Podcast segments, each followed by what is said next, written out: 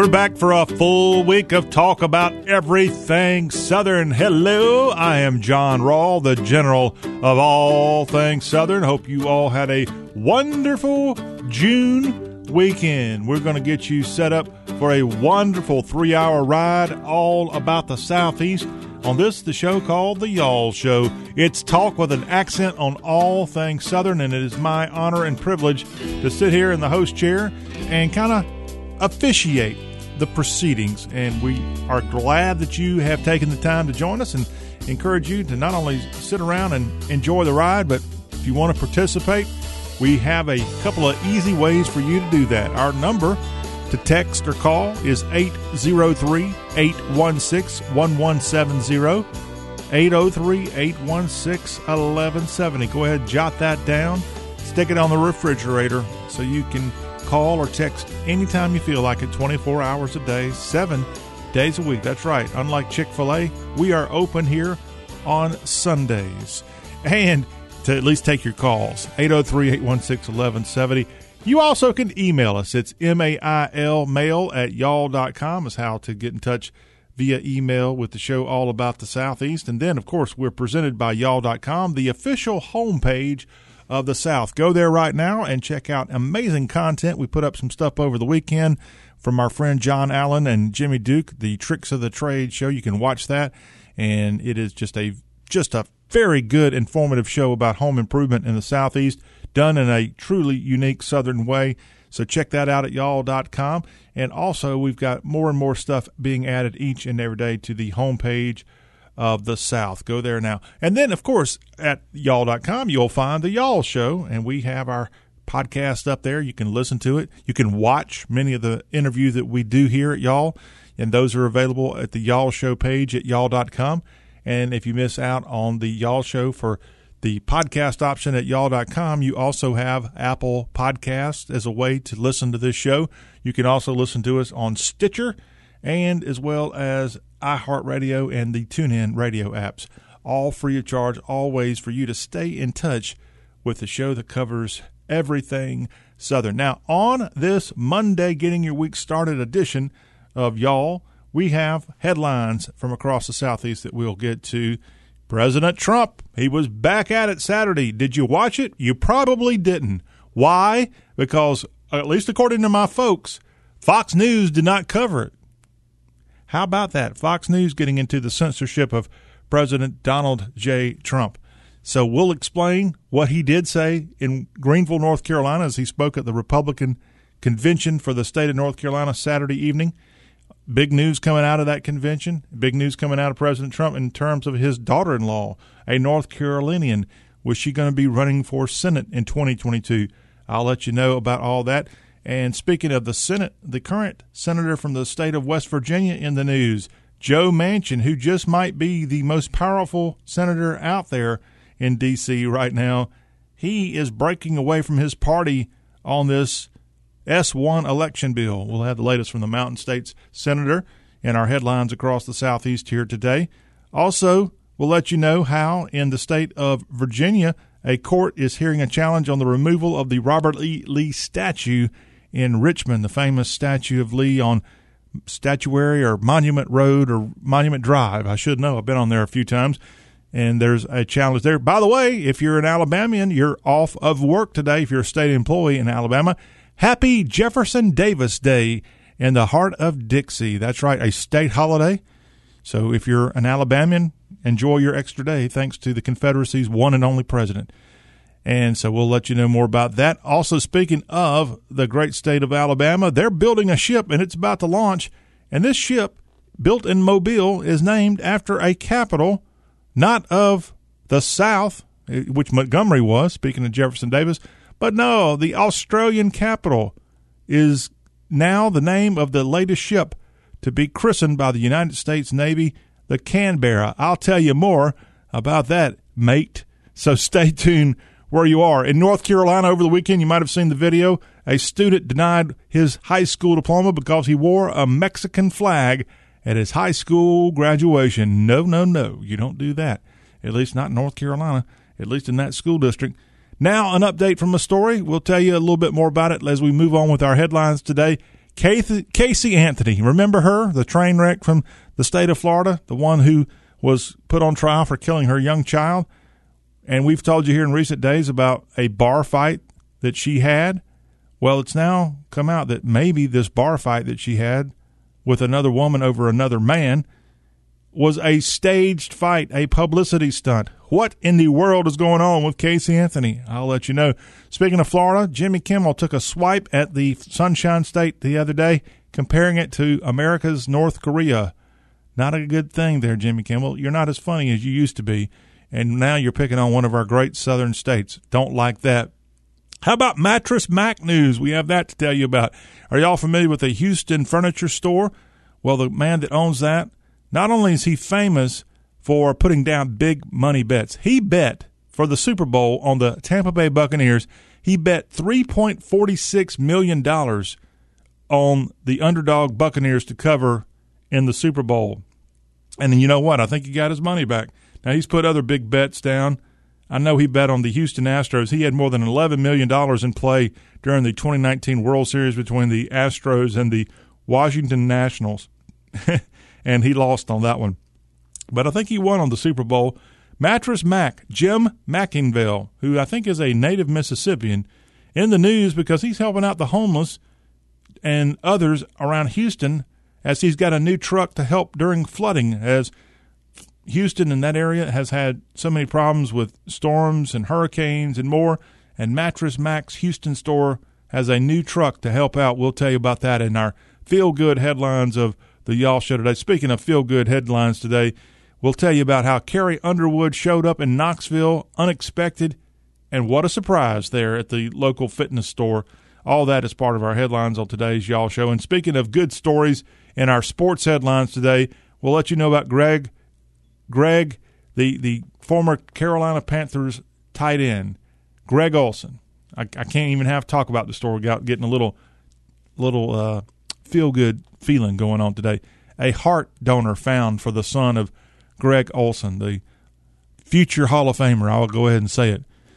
Who played for the Panthers for a long time. His son TJ had been on an organ transplant list, and now the eight-year-old son of Greg Olsen had that over the weekend and it looks like things are going well. So we'll let you know the latest from Charlotte about this feel good story coming out of the NFL. And a feel good story if you're a Tennessee Titans fan on Sunday, right in the middle of church time. the Atlanta Falcons traded Julio Jones right up Interstate 75 and right up Interstate 24 as he's going to go right across Monteagle Mountain now, Julio Jones, and now suit up for the Tennessee Titans. As it was announced Sunday, the Falcons have traded Julio Jones, the former Alabama wideout, now going to be part of the Tennessee Titans. A couple of drafts exchanged for this trade in the NFL, but a big day for Titans fans getting this great wide receiver. Now he'll be paired with AJ in the wideout position for the Tennessee Titans and A.J. Brown and Julio together and Tannehill with Derrick Henry in the backfield. If you like the Titan blue, the both shades of those that blue, ah, you'll hear a lot of Mike Keith, the radio play-by-play for the Titans this year, saying "Touchdown Titans." Can't say it quite like he did. The voice of the Music City Miracle, of course, yes. But big news in the NFL Sunday. Big news college baseball wise. We had some upsets over the weekend. We had some teams who were hosting regionals that were two and done. I'm looking at you, Florida Gators. We'll let you know the latest in college baseball and several games. Game seven elimination games today. It's either win and go on to a super regional or pack your bag. Your season is over. We'll let you know about all that's going on with college baseball, including a couple of SEC teams that have early games here on this Monday. One of them is an elimination game. One of them, if the Bulldogs of Mississippi State lose, they still have life. And a game scheduled later in the day with the Fighting Camels of Campbell University. We'll let you know about all the fun stuff college baseball wise here. Some NASCAR news, some NBA news, and a kind of a big story from golf over the weekend on the women's side as a Filipina wins a major, the U.S. Open. It's the first time a Filipina has ever won a golf major for a women's golf major. So we'll let you know about that and how a Floridian just couldn't get it done in the end. And Lexi, oh Lexi, we are feeling for you. You had a bad couple of holes there, and you just couldn't get the victory. But in men's golf, a nice overtime win, if you will, on Jack Nicklaus's golf course outside of Columbus, Ohio. All that coming up here, hour one. We'll share some sports news with you. And before hour one of today's Y'all Show wraps, we've got This Week in Southern History. We will honor General Winfield Scott, the Virginia born general who fought in three wars for this country. His last war put him against his native Virginia, as he was a Union Army general in the early days of the Civil War. Let you know about Winfield Scott who celebrated a birthday here this week. Also, this week marks the birth of one of the most famous Southern women in film. And this woman was actually not a Southerner. We're going to honor Gone with the Wind's Mammy, as she was born this week in a non Southern state, but her role there as Mammy in Gone with the Wind is truly a remarkable role, a, a an Oscar winning role, the first black woman to ever win an Oscar when that happened back in 1939, 1940 for the Oscars of that era. And we'll honor Mammy here this week as she was born this week some hundred plus years ago. And I'll let you know more about it here in our Southern History Plus. This week also marks the week that back in the early 1960s, the University of Alabama integrated. Yeah, the famous George Wallace there standing in front of the door and on the Tuscaloosa campus. All that and more. This week marks the anniversary of that. We'll tell you a little bit more about the Capstone's integration in the 1960s as part of this week in Southern history. All that here in our first hour, hour two today. Jerry Short's going to be stopping by. It's going to be always, it's just so much fun to catch up with the Takapola storyteller. He's got some good stuff to talk about today he's already let me know one thing is going to get you fired up because it has to do with PPP loan abuse. Yeah, have you gotten a PPP loan in the last year thanks to the coronavirus? Some of you did it for the right reasons. Some of you have done it maybe for fraud. And we recently reported here on this show how a couple in Florida are off to jail for a while because of their obtaining a million dollars in PPP loans illegally. They were totally fraudulent loans. We'll talk about that with Jerry Short, our Takapola storyteller, hour two. Also today in hour number three. See, we got so much going on; it's hard to keep up. But yeah, write all this down if you have to. That's what I got to do as you get older. That old memory doesn't quite work like it used to when you were, let's say, 11 years old. Hour three today, we're going to go around the Southeast and let you know about the fastest growing and the fastest shrinking cities in the Southeast. Is your city on the list for either great growth or terrible loss? We'll let you know that as part of our coverage of hour number three and also hour three today.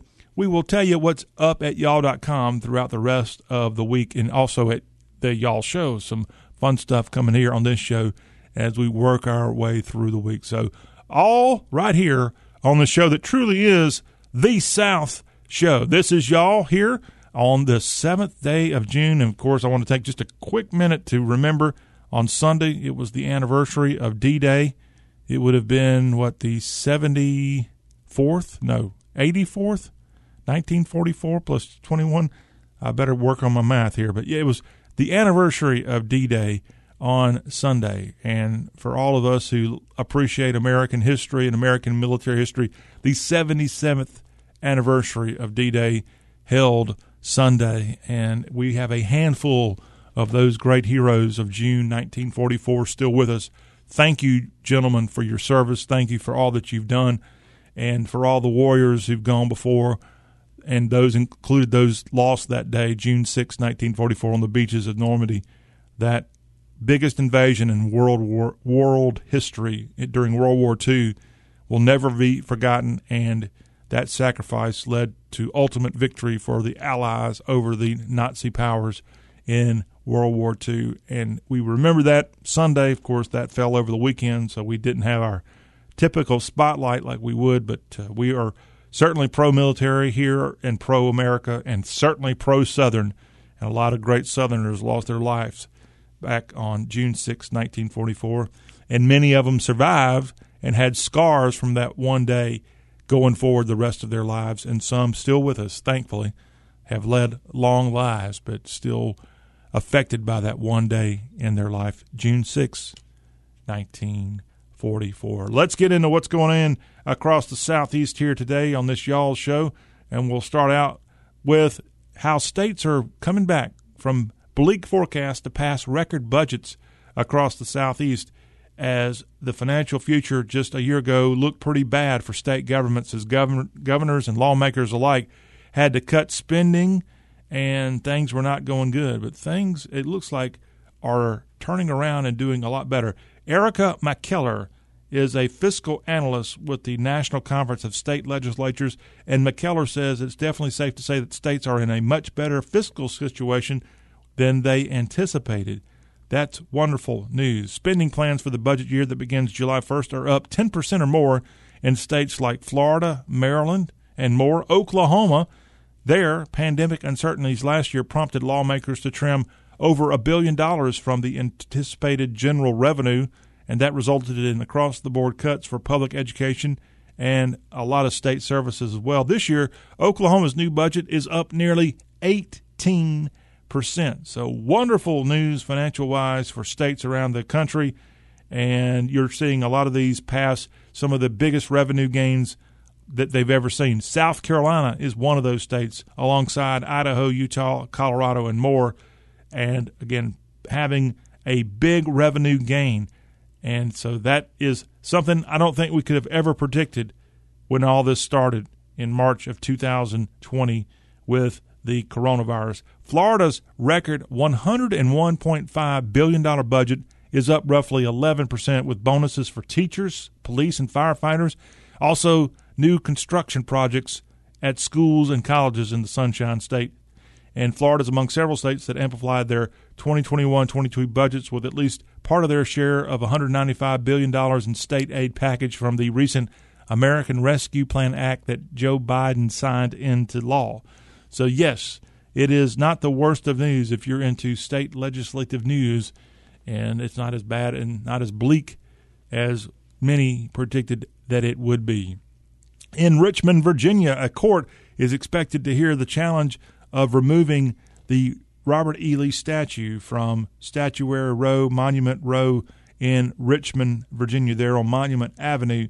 Last June, Governor Northam announced a plan to take down the 131 year old statue of the Confederate general, a move that was very much praised by some and very much criticized by others.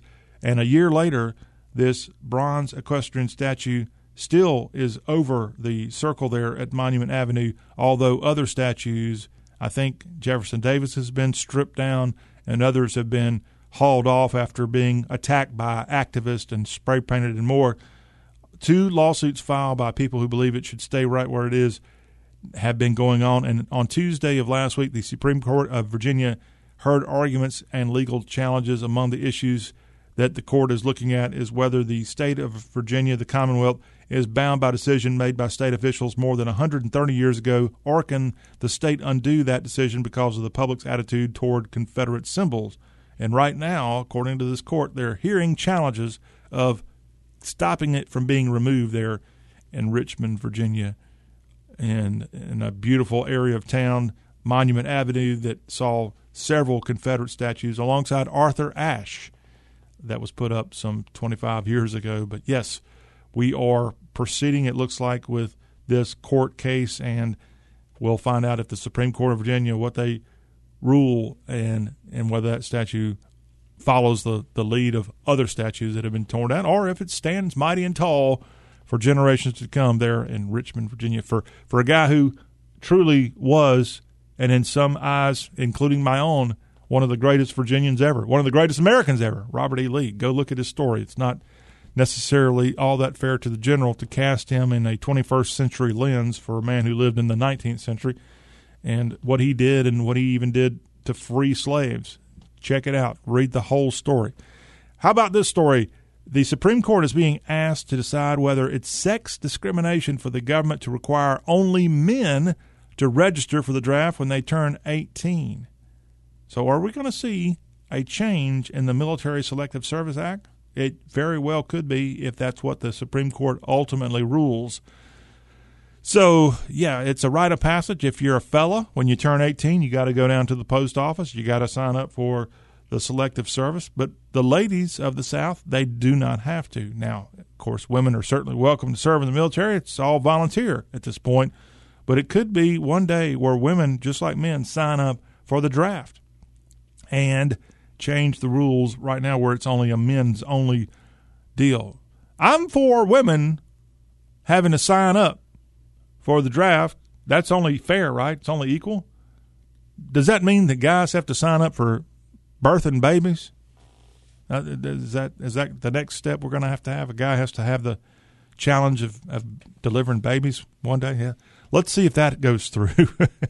Joe Manchin in the news. He's breaking from his fellow Democrats on an S1 election bill. He calls it a wrong piece of legislation to unite the country. The For the People Act is the largest overhaul of election law in at least a generation. And Joe Manchin of West Virginia is not on board with that and likely dooming this proposed legislation in the U.S. Senate. As Manchin on Fox News Sunday again called it the wrong piece of legislation to unite, and he's not supporting that because he thinks it would divide even more and he says he do- doesn't want this to be a country that's divided any further. The bill known as S1 is the largest overhaul in a long time. It includes requiring states to automatically register eligible voters and offer same day voter registration. The measure also requires states to offer 15 days of early voting and allows no excuse absentee voting, which 14 states would have to implement. So Joe Manchin says, no, don't sign me up for that. Again, likely not going to get through the Senate, likely not going to pass if Joe Manchin is not on board, and most, if not all, the Republicans are not on board. And so you might just see the death of S1 election bill thanks to Joe Manchin and a handful of Republicans not getting on board as well. Keeping our political focus on the Y'all Show Monday edition. Donald Trump was back at it Saturday evening in Greenville, North Carolina. He spoke at the North Carolina Republican Convention. And in the speech that was not heard or seen by most outlets, I did watch it, and it was pretty funny. It was Trump being Trump. Trump demanded 100% tariffs on Chinese goods during his speech to the Republicans of North Carolina. He also called for debt cancellation, and he called for $10 trillion in a word that's not often used by conservatives, he called for $10 trillion in reparations from China for coronavirus relief. And he asked for this not to go just to the United States, but for countries around the world, countries that have been tremendously affected by the coronavirus. We've got 600,000, give or take thousands of others, who've died in this country alone because of the coronavirus. And it's now becoming very evident that it indeed was a virus from China and it most likely was intentional, coming out of a lab. That's the latest kind of group think, if you will, on that. President Trump also talked about Mark Zuckerberg and Facebook, as Facebook recently has banned the 45th president for two years.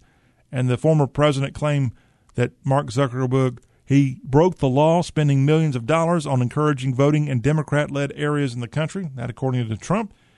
And he suggested, of course, that the election was rigged. And that, my friends, is likely the reason you did not see or hear a whole lot about President Trump's Saturday evening speech in Greenville, North Carolina, speaking to the Republican Party of North Carolina. Now, two things from a family perspective that he did relay in North Carolina. He said that his son Barron, who's only 15 years old, he said that Barron's now six feet seven, and he called his other son Eric short. I think Eric's about six four, and his 15 year old Barron is actually the tallest kid he's got, a lot taller than even Don Jr. Barron Trump at 15, six seven, and Trump said that about his son Barron. He also talked about his daughter in law, Eric's wife, Laura. Laura Trump decided not to run for U.S. Senate in North Carolina.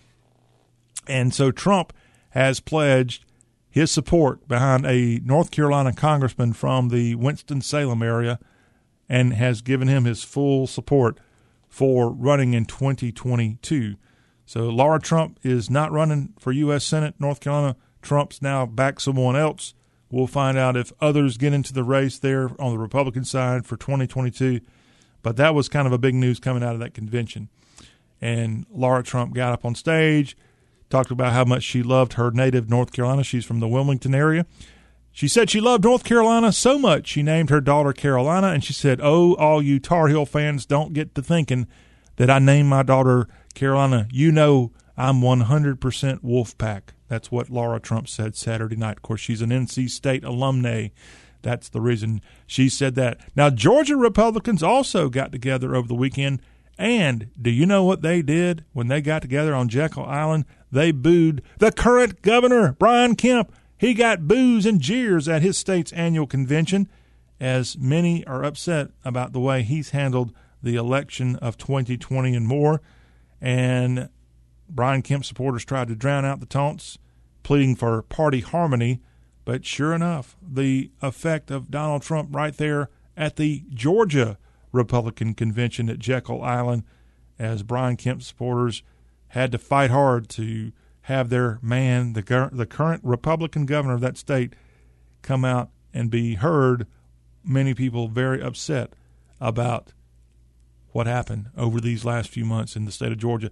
Delegates there in Georgia censured the Secretary of State Brad Raffensperger for his more direct part in administering the 2020 elections, and Raffensperger is also seeking a reelection in Georgia. So it's going to be hard to get out of the Republican primary if they've got this kind of disunity going on within Georgia's Republican Party. And they've got a big 2022 in Georgia. They're trying to unseat Raphael Warnock, who beat Kelly Loeffler. And so they need to, if they're going to try to win in 2022, they've got to kind of be on the same page and not be so vocal in their dislike of some of the things that have gone on in that state in the last eight months here. And so that the news from Jekyll Island. I should have been sent there to cover that. That'd been a nice assignment here at y'all.com and the y'all show. Washington and Lee in Lexington, Virginia, the historic university there, named after the nation's first president and named after the Confederate General Robert E. Lee. The university announcing on Friday that it will not remove the name of Robert E. Lee from its school name, but instead will change names on campus buildings and symbols while committing $225 million to diversity and inclusion initiatives and a new academic effort to study race relations. The Washington and Lee Board of Trustees voting 22 to 6 to keep Washington and Lee, Washington and Lee, and this followed an 11th month review of issues related to the history and environment of the small liberal arts school in Lexington, Virginia, a school that has been and may still be all male right there next to the VMI campus in Lexington, Virginia. But uh, pretty hard to, in my opinion, name the school just after George Washington after it's been W and L for so long. And of course, Robert E. Lee is buried on the Washington and Lee campus, and his horse Traveler buried right there too in the Shenandoah Valley. But right now, it's going to stay Washington and Lee and Lexington, Virginia. And today is Jefferson Davis Day in the state of Alabama. If you're a state worker in the heart of Dixie, you don't have to go to work thanks to not the native Alabamian, but the native Kentuckian. Jefferson Davis, born June 3rd, 1808, in Kentucky, and then he ended up settling in Mississippi, serving as the Magnolia State's U.S. Senator before the Civil War. He was a war with the Mexico in the 1840s hero, Battle of Buena Vista, is where Jefferson Davis got to be very famous and went on to be a Secretary of State in the United States. Likely a I would say Jefferson Davis would likely have been a United States president if not for the Civil War. He he, he was on a fast track. He was certainly one of the biggest influences in that mid tw- mid 19th century and had the connections to Kentucky and Mississippi, West Point alumnus, and more. And today in Alabama, it is Jefferson Davis's birthday, which is a state holiday in the heart of Dixie. State offices closed, state courts in Alabama closed. The post office is open, banks are open, but in some counties across Alabama, Some might be closed if you want to go in and get your car tag renewed. now, that would make you fired up if you were just turning 16 years old and you thought that you could go and get your car tag or your license. And you're just so excited that, that we had a weekend you couldn't go in. And today you walk in on June 7th to get your car tag in Alabama or your license. Sorry, closed for Jefferson Davis's birthday. And you're like, who the heck was Jefferson Davis? Well, that uh, could be the case if you're somewhere in Alabama today not getting your car tag. And one last little story out of the great state of Alabama. Hey, we've got a new ship that's going to be sailing the high seas for the United States Navy. This ship, built in Mobile, christened in Mobile, is named after the capital of, not the heart of Dixie, the capital of Australia, as we've got the new ship, the Canberra, and it is setting sail from Mobile Shipyard, Austal, USA, is where this ship was built. And the Australian government's Minister, Councillor Defence Material, Alison Petchel, helped christen the ship over the weekend, the USS Canberra. And Austal headquartered in Perth in Western Australia, opened its Mobile shipyard over 20 years ago. So, an Australian company building ships in Mobile Bay. And now we've got this ship, the Canberra, now part of the United States fleet. Why are we naming ships off after Australian capitals? Well, this ship technically, technically, is named after the capital of Australia. It's an LCS 30 for all you naval masterminds out there. We had a World War II ship also named the Canberra, and that was because in the early days of World War II, Australia was so critical to our war of trying to defeat the Japanese. In fact, Australia was right on the edge of being attacked. In fact, they did have an aerial attack, I think, at one time in the northeast coast of Australia. And so, therefore, carrying this name on the Canberra to today's modern Navy is a really, really big kind of salute to the World War II Canberra. And that's why we have a connection. And how about that? This ship built in Mobile and now christened in the Mobile Bay area over the weekend. Fair winds and following seas, as naval folks might say. We'll take a break here on Y'all Come Right Back. We've got to look at a few more headlines, and before the hour's up, little sports news and a little Southern history news. Talk with a Southern accent. We'll continue after this.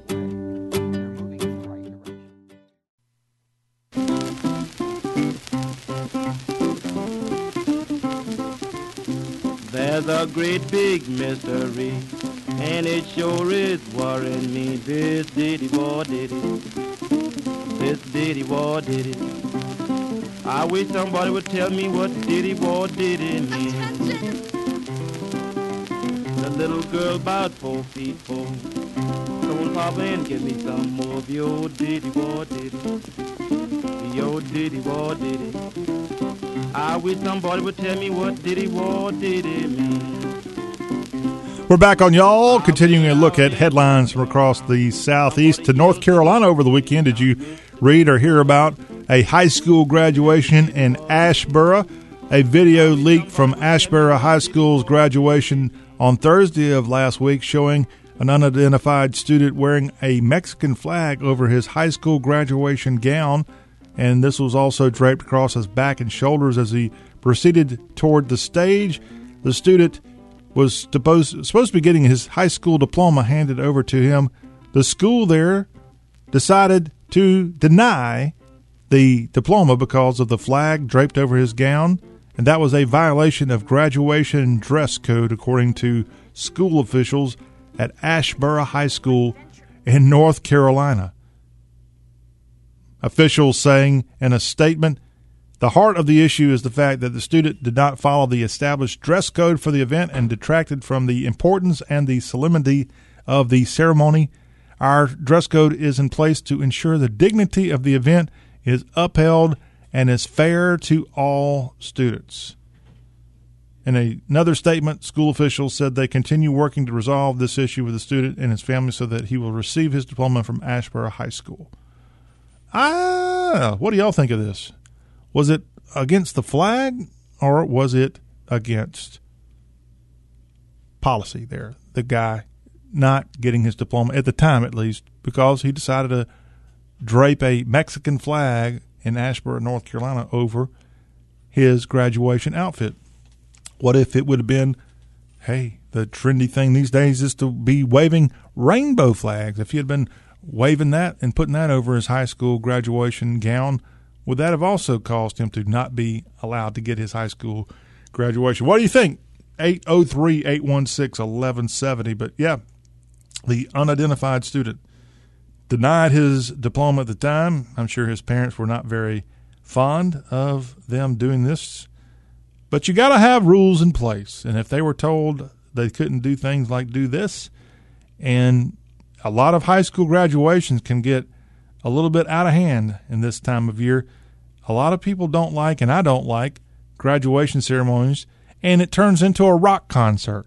It turns into yelling and screaming and air horns and all that more when somebody gets their high school diploma. Let me tell you, as a guy who has a high school diploma, okay, uh, it's not that big a deal. it, it, it, I know it means a little bit, but getting a high school diploma is not that hard. And to, to accomplish getting a high school degree is not the end of your life. I mean, life's not over once you get the degree. You got a lot more to go for, whether it's more education or getting to work. And and to me, it seems like I'm telling you this about it not being that big a deal. I'm telling the adults that that sit there in the crowd and and try to embarrass the kid. Let them enjoy their day. Let let their name be heard when they they go across that stage. And when you start to yell and cheer and and some people have air horns and more at these high school graduations, it cheapens the day for the student who did work hard. Like I said, it's it's, it's a nice accomplishment, but it's not the greatest accomplishment they're ever going to get, or it shouldn't be, getting that high school diploma. So just make it civil. And evidently, that's what they tried to do there, the administrators in Asheboro, North Carolina. And that does not include letting people walk across stage with Mexican flags. And so, therefore, they're doing something about it. And they ultimately going to have to give the kid his diploma. Now, one more news headline, first hour here today's Y'all Show. The Memphis Liberty Bowl in the news and Peyton Manning in the news as the Super Bowl champion, two time Super Bowl champion, and college All American recipient Peyton Manning. He was in Memphis Sunday to take home the AutoZone Liberty Bowl Distinguished Citizen Award. The award is given to an individual who has excelled in their field. Peyton Manning will be enshrined in the Pro Football Hall of Fame this summer. I didn't realize that. And is the NFL's only five time MVP and 14 time Pro Bowler. He's also on the NFL's 100 all time team. His daddy, Archie, was named Distinguished Citizen from the Liberty Bowl back in 2016. So the two now become the only father son duo to each win the most valuable player and college American honors recipient Peyton Manning honored at the Liberty Bowl with the AutoZone Liberty Bowl Distinguished Citizen Award from the weekend. Way to go, number 16 or let's see, he was 16 at Tennessee. Was he 18 in the NFL? See, I, I don't even know. Uh, Peyton Manning, it doesn't matter. He's a winner both from the college level and the NFL level. Although he did not win a national championship, for all of you haters of Tennessee out there, you do have that on him. But should have won the Heisman. Some guy from Michigan is the one that won it, and I said that intentionally. Yeah, and certainly Tennessee got oh so close in 97 with Peyton steering the ship. Couldn't quite get there. And then, as we know, the following year, they got a national championship on Rocky Top. We'll take a break here on Y'all Talk with a Southern accent. When we come back, we have some sports news. We won't have Peyton Manning news. We will have some news from other fronts here that we'll tell you about as the Y'all Show continues on. It's Talk with a Southern accent. We don't want you to miss out on the fun.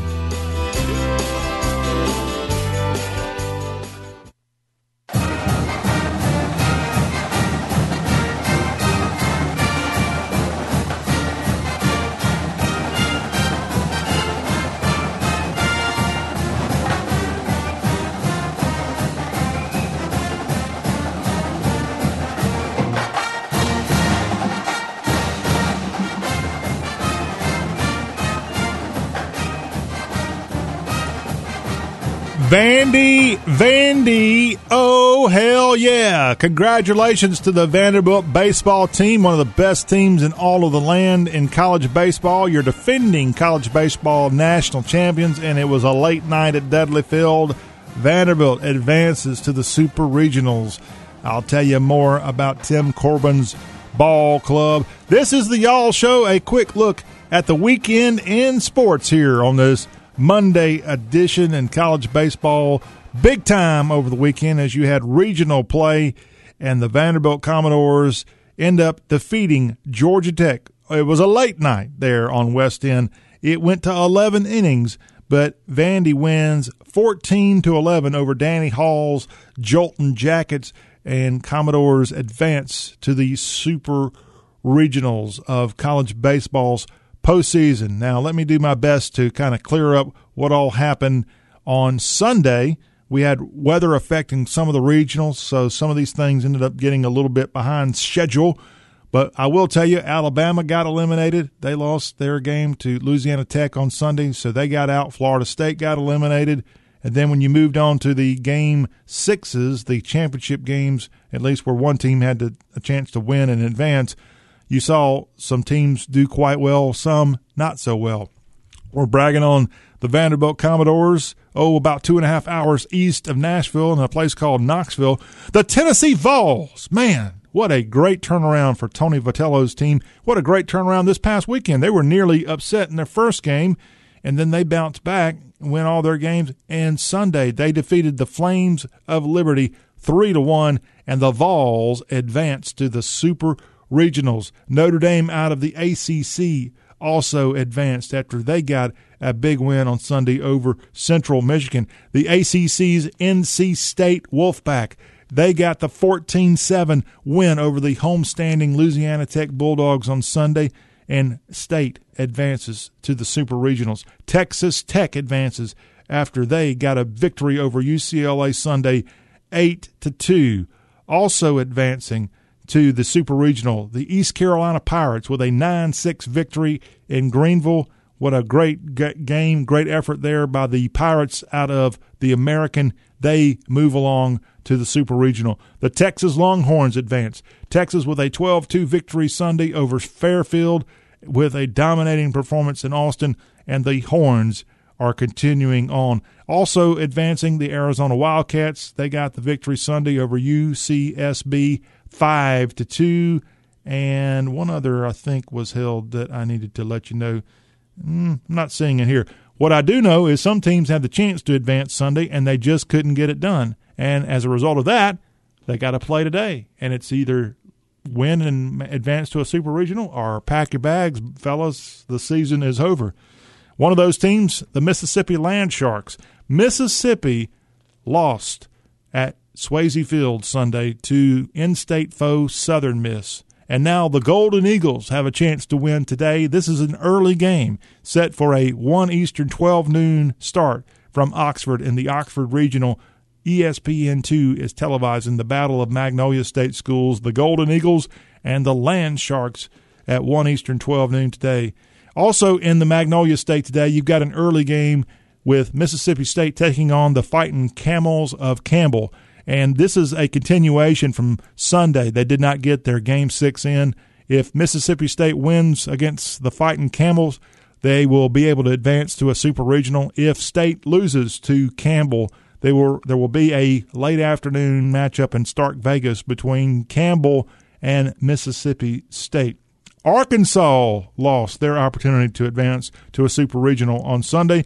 Nebraska upset them there in the Fayetteville area. And today, and this is a 7 Eastern, 6 Central start from the Ozarks, Arkansas, and Nebraska. Winner moves on to the Super Regionals. Nebraska looking to upset the number one team in all of college baseball and in their season of what most people called the likely national champion Arkansas Razorbacks.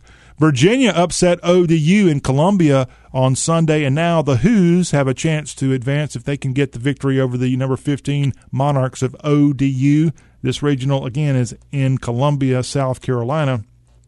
Also, you have a championship going on late tonight in California, Stanford fell to the Anteaters of UC Irvine, and those two get together late on this Monday on ESPNU. And also on the left coast, this evening, it's a chance for LSU to get to a super regional. The Tigers defeating the host Oregon Ducks on Sunday. And so you've got a game seven, winner take all type deal between Paul Bayou Bengals and the Oregon Ducks here on this Monday. And that's a quick look at what happens in college baseball from the weekend. How about the Atlanta Falcons on Sunday trading Julio Jones to the AFC's Tennessee Titans? In exchange for Jones, the Titans will send a 2022 second round draft pick and a 2023 fourth round selection to Atlanta. Along with Jones, the Falcons will send a 2023 sixth round pick to Nashville and to the Tennessee Titans. But Julio Jones, the great Alabama wide receiver of some eight years ago, now switching addresses. He's going to go from the 404 to the 615. That would actually be changing area codes if you're keeping score at home. But a big news coming from Sunday. I was actually leaving church when I got a, a, a guy at church pulled out his phone in church and said, Hey, the Titans just picked up Julio Jones. So, yeah, some people get alerts even when they're in church. And so, amen, brother. The Titans going to be uh, feeling salvation now that Julio Jones is going to be wearing that nice blue color alongside A.J. Brown in the Tennessee Titans wideout room. Uh, feel good story to wrap up our headlines from sports here on this Monday. The son of Carolina Panthers, former Carolina Panthers tight end Greg Olsen, has received a heart transplant, and a wonderful story coming from Charlotte. A, a wonderful but bittersweet story because when one person, in this case, young TJ, Greg Olsen's eight year old son, gets a heart transplant, it means that some other young child has lost their life and a heart was donated.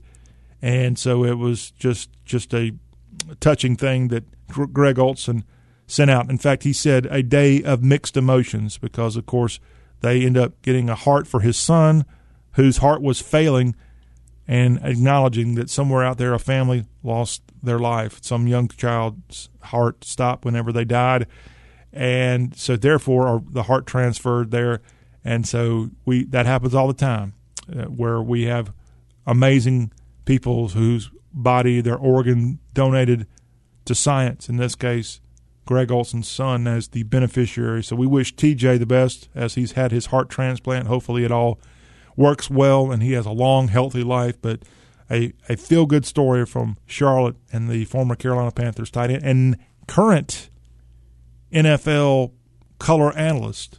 I think he is with Fox. I think that's what was reported. But Greg Olsen, one of the good guys, and good to hear that his son is getting perhaps a second chance to live thanks to someone out there and their unselfish sacrifice and donation of a heart. And it's an anonymous donor, by the way, so we don't even know who or where this heart comes to the Olsen family from. We'll come right back on the Y'all Show, wrap up this first hour with some Southern history news. I'll tell you a little bit about Winfield Scott, and this week we celebrate the birth of Mammy from Gone with the Wind. All that's coming up on Talk with a Southern Accent. 803 816 1170 is how you can get in touch with y'all.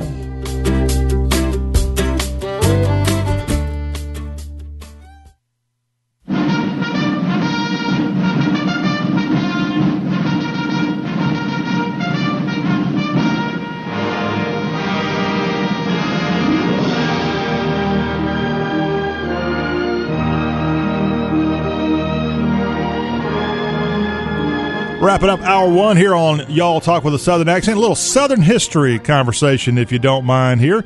And born this week in 1786. Y'all remember the year 1786, just after the country won against, well, the new country won against a place called the United Kingdom. Winfield Scott, born this week in Dinwiddie County, Virginia. And he went on to live until the year 1866.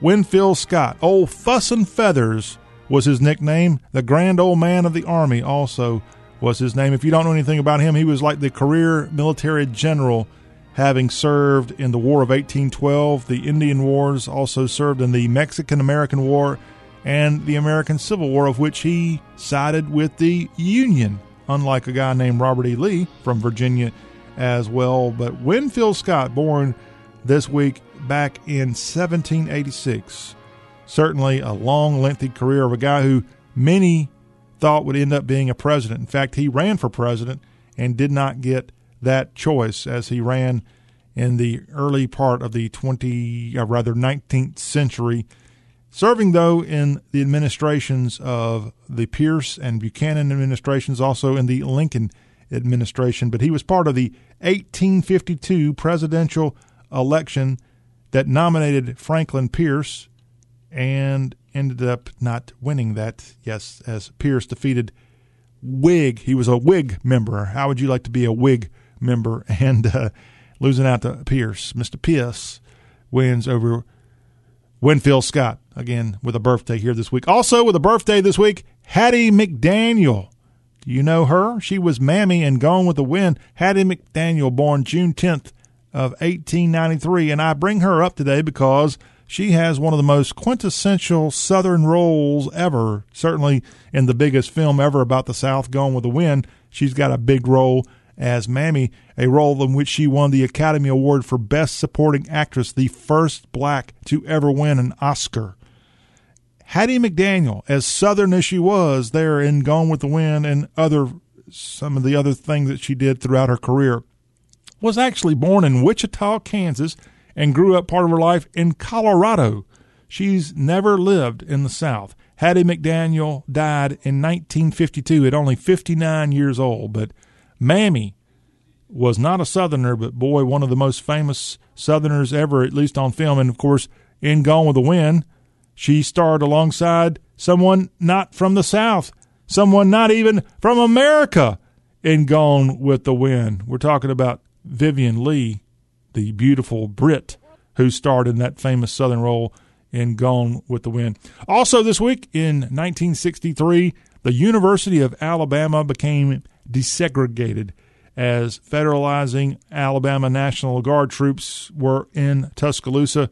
Governor George Wallace ended his blockade of the capstone in Tuscaloosa, which allowed two black students to enroll June 11th, 1963. Of course, this after his 1963 inaugural address, of which he promised white followers segregation now, segregation tomorrow, segregation forever, except his inaugural address from early 1963 was totally thrown in the trash can because June 11, 1963, two black students, Vivian Malone, James A. Hood, enrolled at the University of Alabama and that was this week in 1963. And that is a look at some Southern history news here on this Monday. We have concluded our first hour of talk with a Southern accent. We got a whole nother hour of conversation about Dixie coming your way. Hang on. In hour number two, we're going to get it going with a continuing look at headlines from across the Southeast. And then also hour two, our Takapola storyteller, George, Jerry Short is going to be coming by, and he's got some good stuff to talk about, including PP loan and the abuse of signing up for PPP loan. Say that 500 times fast. Triple P. Yeah, you know what that is if you've been around the last year. We'll have information on that and uh, Southern accent on food coming your way, hour two. It's Talk with a Southern accent, and we will be right back. So hang on to your bootstraps.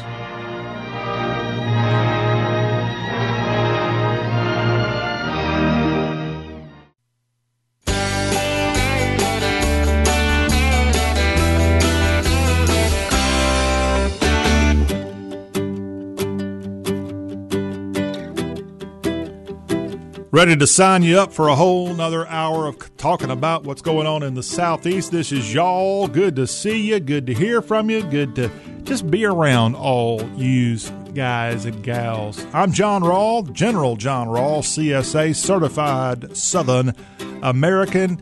And if you want to be a part of the Southern Show, it's so easy to do. 803 816 1170. We got two more hours of Southern conversation coming up here in our third hour today, I'll go ahead and jump forward an hour.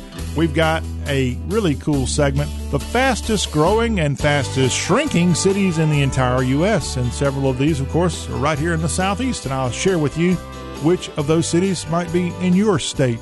Also, we've got to look at sports news, including NBA, and also a little information on NASCAR coming your way in hour three, as we had a back to back winner in California over the weekend, plus some golf news as we had for the second time a teenager winning a U.S. Open. We'll let you know that U.S. Women's Open, that is.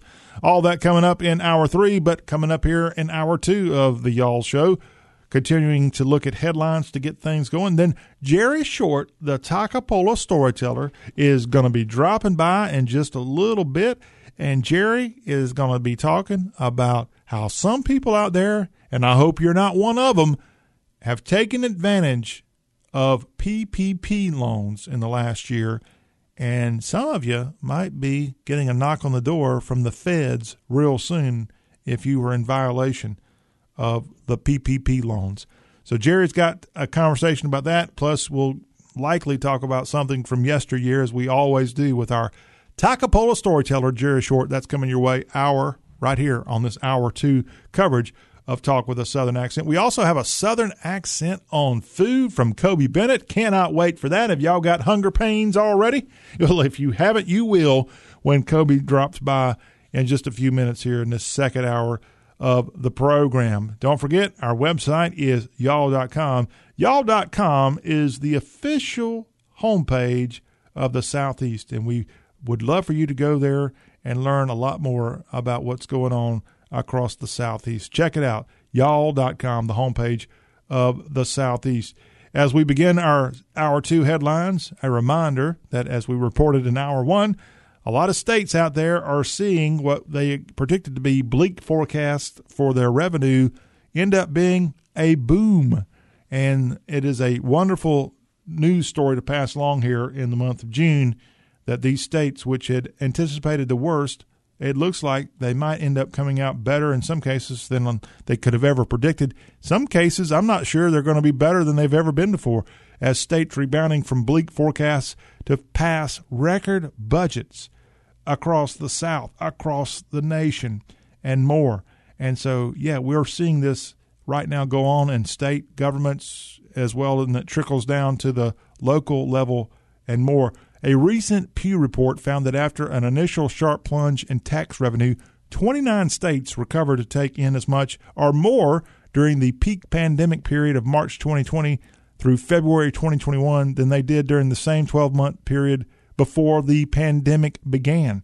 A state like South Carolina posted some of the biggest revenue gains in the country. I don't know how they did it. I do know uh, this may be the case in some of our states. I do know that the Palmetto State, to their credit, they've got a, a rule on the books in Columbia that each year they have to have a balanced budget. That is required by the Constitution of the state that they must have a balanced budget before they can be dismissed. I guess the state legislature there. Now, again, I haven't studied up on state legislatures, but that's the only one I'm aware of like that. And why do we not have that same policy for the good old United States government instead of having all these trillions and trillions and trillions of dollars in deficit? Wouldn't it be nice to know that your state is right there, at least breaking even, if not right there making money, as it might be the case in South Carolina? Now, you're seeing other states like Florida. Florida's record $101.5 billion budget is roughly 11% with bonuses for teachers police and firefighters and new construction projects at schools and colleges throughout the Sunshine State. And that's roughly, again, 11% higher than before with a $101.5 billion budget Ron DeSantis has enacting throughout Tallahassee and the rest of the Sunshine State. Florida is among several states that amplify their 2021 2022 budgets with at least part of their share of 195 billion dollars in state aid package from the recent American Rescue Plan Act that Joe Biden signed into law. But again, the news looks pretty good from mo- most of the states around the country that they're not in dire straits as many expected them to be. Speaking of politics, President Donald Trump, the former president, the some people would say the former and future president, was in Greenville, North Carolina over the weekend as he had his first big speech before a large crowd, at least, since he was in the Orlando area back in February. And he spoke to Matt Schlapp's, whatever they call that, um, CCOM, conservative convention they had there. I forgot what it's called. CPAC. That's it. CPAC. Not, not C SPAN, CPAC. And so Trump, for the first time in over three months now, made his way to Greenville, North Carolina for the Republican Convention of North Carolina. And it was a lot like the old Donald Trump as he was going after people like Mark Zuckerberg of Facebook, saying that Zuckerberg broke the law, spending millions of dollars on encouraging voting in Democratic led areas in the country. That's what Trump said. Uh, he also said that the 2020 election was rigged, and he said that Facebook's he says they may, they say they may allow me back in two years. They recently kicked him off and said they would not let him back on for two years. Trump saying they may say that they may allow me back in two years. I'm not too interested in that, according to the 45th president. He also announced here at the Greenville speech on Saturday evening that he is asking for 100%, he's not asking, he's demanding 100% tariffs on Chinese goods, debt cancellation if you owe China money, not just America, but the rest of the world, to cancel the debt. And he's also asking for countries around the world to ultimately get $10 trillion in reparations from China for what happened with the coronavirus. And also during the announcement there in Greenville, he said that he would be getting behind another person for U.S. Senate in North Carolina as his daughter in law, Laura, decided not to run. And so he is supporting a current Republican con- uh, congressman from the Winston-Salem area to be the Senate nominee for the Republicans in 2022. And Laura saying that she's just got too much going on with her kids, that she was flattered. She said at the convention, his daughter in law, Laura Trump, that she's not interested now, that this could be something she might look at down the road, but the president getting behind someone already. A little surprising that he would do that since we're more than a year away from that election in North Carolina to fill a Senate seat in 2022. But President Trump, kind of back, I said, to his old ways, speaking over an hour with some real humor there. A couple of uh, expletives mixed in for good measure. And kind of like what you might expect because he talked about the 2020 election and more. He ended up not being covered live on Fox. He was not covered on other networks. And it was pretty hard to find his speech. In fact, one of the international organizations on YouTube, it showed that they had his speech up. I think it was Globe. Is that a, a European news organization? I think it was Globe had on YouTube here, clicked on this and watched Donald Trump's speech at the North Carolina Republican Convention. I did that and it didn't play on YouTube, which I never normally have any problems playing something off of YouTube. I wonder if they censored it. I wonder if they did not allow you to view it. And if you watch the speech, about 75% of it was true Trump form, not necessarily going after the election, not going after really anybody, just talking – you know, his opinion on things. And then toward the end, he did get into the election of 2020 and more. But I, I thought it was, in some ways, a, a good speech, but not necessarily the speech that's going to make all the news networks go bananas over. And I know that was the case because how many news networks on Sunday even had a whole lot of stuff from this speech Saturday in Greenville, North Carolina? I don't think too many. I don't think too many. If I go back and look at the film again from the Sunday news shows. To the state of let's see where we're going. Texas we go. That's yeah, Texas. Y'all know about Texas. A woman in Texas arrested for posing as a 13-year-old as her daughter, that's 13-year-old, to prove a point on school shootings. This 30-year-old El Paso mom says a social experiment shows teachers were more preoccupied with students' virtual learning than those in the classroom and now this woman, Casey Garcia of San Elizario, has been arrested after spending an entire day at a middle school posing as her daughter and then documenting her experience online.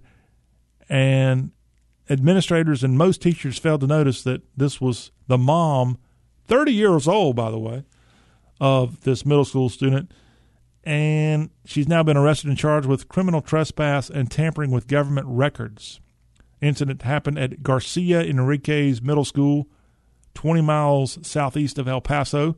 Taken into custody at her home in one video posted on YouTube, a video titled Going to School as My 13 Year Old Daughter. Garcia is wearing a yellow hoodie, glasses, and black face mask entering the school. I guess because of these mask wearing, you can get away with being 30 years old and posing as a 13 year old daughter. Uh, she she probably shouldn't have put this on social media. I don't totally get where she was going from from a standpoint of trying to prove a point here. One thing she's proving that she's going to go to jail again for trespass and for other idiotic decisions. But this woman arrested for posing as a daughter to prove a point on school shootings in the El Paso area. Another person who's been in the news more than once for not necessarily the best of decisions. And now, one story that we recently told you about could be a complete hoax. Casey Anthony, here on the Y'all Show in the last couple of days, we told you about a bar fight that she got into over another fella, over a guy, a, a women, a cat fight, if you will. And now it looks like this cat fight at a bar in Florida could have been a publicity stunt for a new documentary. At least that's what Arrival is saying. Thelma Moya is also spilling the tea about the infamous or the infamous drink, according to an article out here. A bar fight publicity stunt? Thelma Moya, who was the woman who supposedly got into this fight, this dust up with Casey Anthony, the Florida woman accused of killing her daughter Caylee, and then went to trial and ultimately was found not guilty. Thelma, or was acquitted, whatever the legal term was back in that time. Moya told Fox News over the weekend that Anthony's fabrication of the West Palm Beach, Florida incident and how miserable Casey Anthony is is also exposing that all the drama between the two of them is just to keep her name relevant, according to Thelma Moya, saying that it's all an act. She's starved for attention and she wants the publicity that she so desires. Did you know that Casey Anthony, who's now 35 years old, is working on a documentary? Yeah, that evidently is something going on right now. But yes, according to this other woman, this is all part of a, a stunt, if you will, coming from Palm Beach in Florida. Also out of the Sunshine State, a man throws a baby at deputies after a high speed chase, and now the sheriff's office in that portion of the Sunshine State is now posting an edited dash cam and helicopter video of the chase. Throwing a baby at deputies. Are you crazy? Are you are you out of your mind? Yes, this two month old baby tossed at the Indian River County Sheriff's deputies over the weekend, and now 36 year old is facing charges in that portion of the Sunshine State. And according to authorities, John Henry James III has charges facing him, including aggravated child abuse after a 40 minute drive back at the end of May, where he tried to kind of get rid of the local sheriff's deputies chasing him, and he had a kid in the car. And then he ends up trying to throw the baby at deputies after a high speed chase. Deputy Jacob Curry, who caught the baby after the chase, described how the throw was overhand and called the situation awkward saying, I've seen some crazy stuff, but this is definitely up there. It wasn't a nice underhand handoff from a foot away, it was a throw. Ugh. Send that person to jail for even longer. John James John Henry James III throwing a baby after a high speed chase. Are you are you crazy or just plain stupid in that county in Florida? Now, speaking of Florida, it got a bad rap the other day on national TV because of what was a once funny person on late night TV, Jimmy Kimmel, poking fun at Florida, calling it America's North Korea. And now viewers are reacting to what some say hateful ignorance coming from ABC host Jimmy Kimmel. Governor Ron DeSantis has been a favorite target of the media for largely keeping Florida open during the coronavirus pandemic. And then recently, DeSantis had some other legislation he signed into law that many in California and other, let's say, liberal areas were not big fans of coming out of the Sunshine State. And now, what the late night talk show host said it's pretty bad. He said, quote, In America's North Korea, the Sunshine State, from time to time we enjoy taking a look at what's going on, and tonight we're doing it again on Ron Governor Ron DeSantis edition of This Week in Florida. And what they showed was a video of DeSantis kicking off the 2021 Python Challenge outside of the Florida Everglades, which I did not know they had like a rodeo of catching Burmese pythons in the Everglades portion of Florida every year. But yeah, that was a pretty low blow to one of America's largest states, calling it America's North Korea. Jimmy, you need some new material. That was not funny and that was not nice. I don't mind people poking fun at the South if it's warranted, but to call it North Korea is not funny and really a cheap shot at best and likely a lot more. Get a new writer. I think most of those shows out there, in my humble opinion, need a lot of new, fresh writing. I remember, do y'all remember way, way back when late night talk shows were actually funny and apolitical? They may have picked on the president some, but during the Trump era, for sure, almost every single talk show at nighttime was all about getting Trump. Just Trump, Trump, Trump, how stupid, how dumb, how terrible he was, not even trying to be funny. Stephen Colbert, South Carolinian, was was was and may may have been the number one guilty party of being a complete uh, jerk for every every show had some kind of big time negative thing, and that's why, frankly, a lot of people in the South have not been tuning in these late night talk shows. I like late night talk shows that are funny and then have good interviews. And these things these days are, I can't believe every single one of them. I, I think, other than Conan O'Brien, and I heard he's leaving the air. See, I don't even watch this stuff anymore. I heard that he's walking away from being a late night talk show host. I think I saw that. Uh, yeah, it's just it's just not funny. We need fun at nighttime. You know what we also need here in the South? Our Takapola storyteller to pay a visit. And he's going to do that. Jerry Short is the Takapola storyteller. And when we come back after this break, Jerry's going to be on to tell us about some good stuff from the South of yesteryear and some stuff going on here in Dixie today. This is Talk with a Southern Accent with John Rawl. Thank you for being a part of the fun.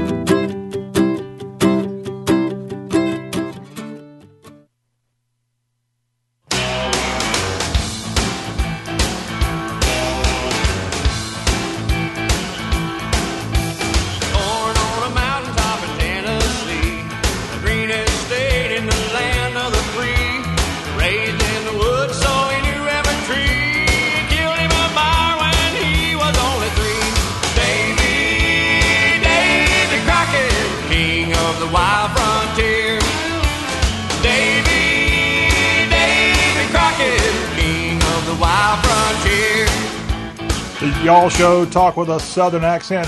How y'all doing? We're getting another week of Talk About the South up and going. And when we reach this special spot of the show covering everything Dixie, we bring on the guy that knows a whole lot about this part of the world, Jerry Short. He is the Takapola storyteller. And Jerry is on with us right now to let us know what is going on in his part of the South Jerry, thank you, and welcome back to Y'all Talk with a Southern Accent. How's it going, John? Good to hear you. Got you in a studio setup today. I like it. I thought I'd drive by and, uh, since I was in town and see how the upper class live. I like it. I like it. The upper class, well, let's be honest, the upper class, we're not doing too good these days, but that's okay. That's a whole nother story. But we're glad to have you aboard. Jerry and I are excited that the summer is here. We're excited that maybe you are also having a great summer start. And Jerry, I was hanging out with you and we were driving around and we were going to eat catfish and having dessert here lately, and I had you talk about something, or you brought up something to my attention that unfortunately for those young folks like me, this is not all that common these days. Back in the days of the Takapola storyteller's youth, there was something called a purple cow. Could you tell us about some memories of what that is and what the heck that is? Well, you know, uh, they've got a commercial on television these days. You'd never and they want show a leftover. cow that's purple, and I don't think anyone actually knows the origin of why you say purple cow. But when I was a kid, it was like a ice cream probably originated in drugstores, and most drugstores had a soda fountain. And a soda fountain, you could come up and you could order, you know, a banana split. Boy, that sounds good. Or you could order uh, some kind of. Car- I like to just drink carbonated water. Made me think I was a big shot sometime. But you had another thing that uh, I liked that you could call. They called it a, cur- a purple, purple cow. And I bet they had a lot of those in Louisiana around LSU. But anyway, uh, I didn't know at the time, didn't think about it. But uh, a purple cow. You remember a Nehi grape? I do.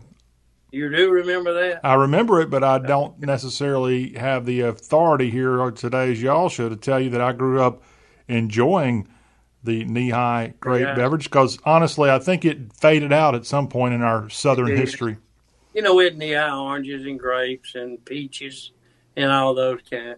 It was kind of a brand like Coke or Pepsi or so. But anyway, um, you could belly up to the bar in a belly up to the bar in a in a soda jerk fountain and order a purple cow. Now then, what do you think purple cow consisted of?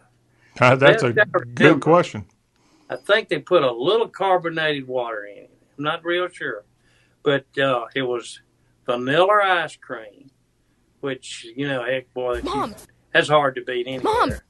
Put vanilla ice cream and a Nehi grape, which color is purple when it mixes Can we go inside? vanilla ice cream, and uh, we call that a purple cow. So I would belly up and say, "Hey, give me one of those purple cows. I believe I could use one today." And it might be as hot as it uh, back a August day. Hey, a purple cow went pretty doggone good. So uh, that's when that's the reason I brought that up to you because I wondered if you'd seen the commercial where they got a cow purple and they lead it around and they talk about a purple cow. That's got to be where they came up with the terminology purple cow. So uh, for those of y'all who lived in those days and and might have enjoyed a purple cow, hey, think back about it. Wouldn't be bad to start over again and have a few more purple cows, right? There you are, longing for the old days, Jerry. I can't help myself, you know. When you get my age, you got to look back. You know, it's not a lot of forward to look out there for. And uh, the way some of the things are going right now, oh, it's questionable how much forward's out there. But uh, anyway, that was some of the uh, reminiscing that uh, I was throwing your way while we were riding around a little bit today. Well, let's go through a little soft drink history with you, Jerry, since we did bring up Nehi. Knee high, and it was pronounced just like I said, knee as in like the thing on the part of your legs, knee high, but not spelled that way, spelled N E H I. I wonder how in the world they got that name. I It was if intro- spelled it for me, I it, it- introduced in 1924 by Chero-Cola Union Bottle Works. The Nehi Corporation name was adopted in 1928 after the Nehi fruit flavored sodas became popular in 1955. In, in that year, the company changed its name to Royal Crown Cola or Royal Crown Company after the success of its With RC the Capital Cola One Brown. Venture card, you earn was founded unlimited by double Claude miles A. Hatcher, everywhere. a Columbus, And you can use Georgia them on- grocer who began bottling ginger ale and root beer in 1905. In April 2008, Nehi became a brand of Dr. Pepper Snapple Group, now known as Keurig Dr. Pepper in the United States. So it looks like you can still find Nehi it's not quite as common as Coke or Pepsi, No, but it looks like it's still out there, and I you can still I've get you a one. purple cow.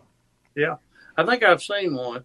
Now you've got my interest up, and uh, I may look at every service station on my way home tonight, see if I can find a purple uh, DI.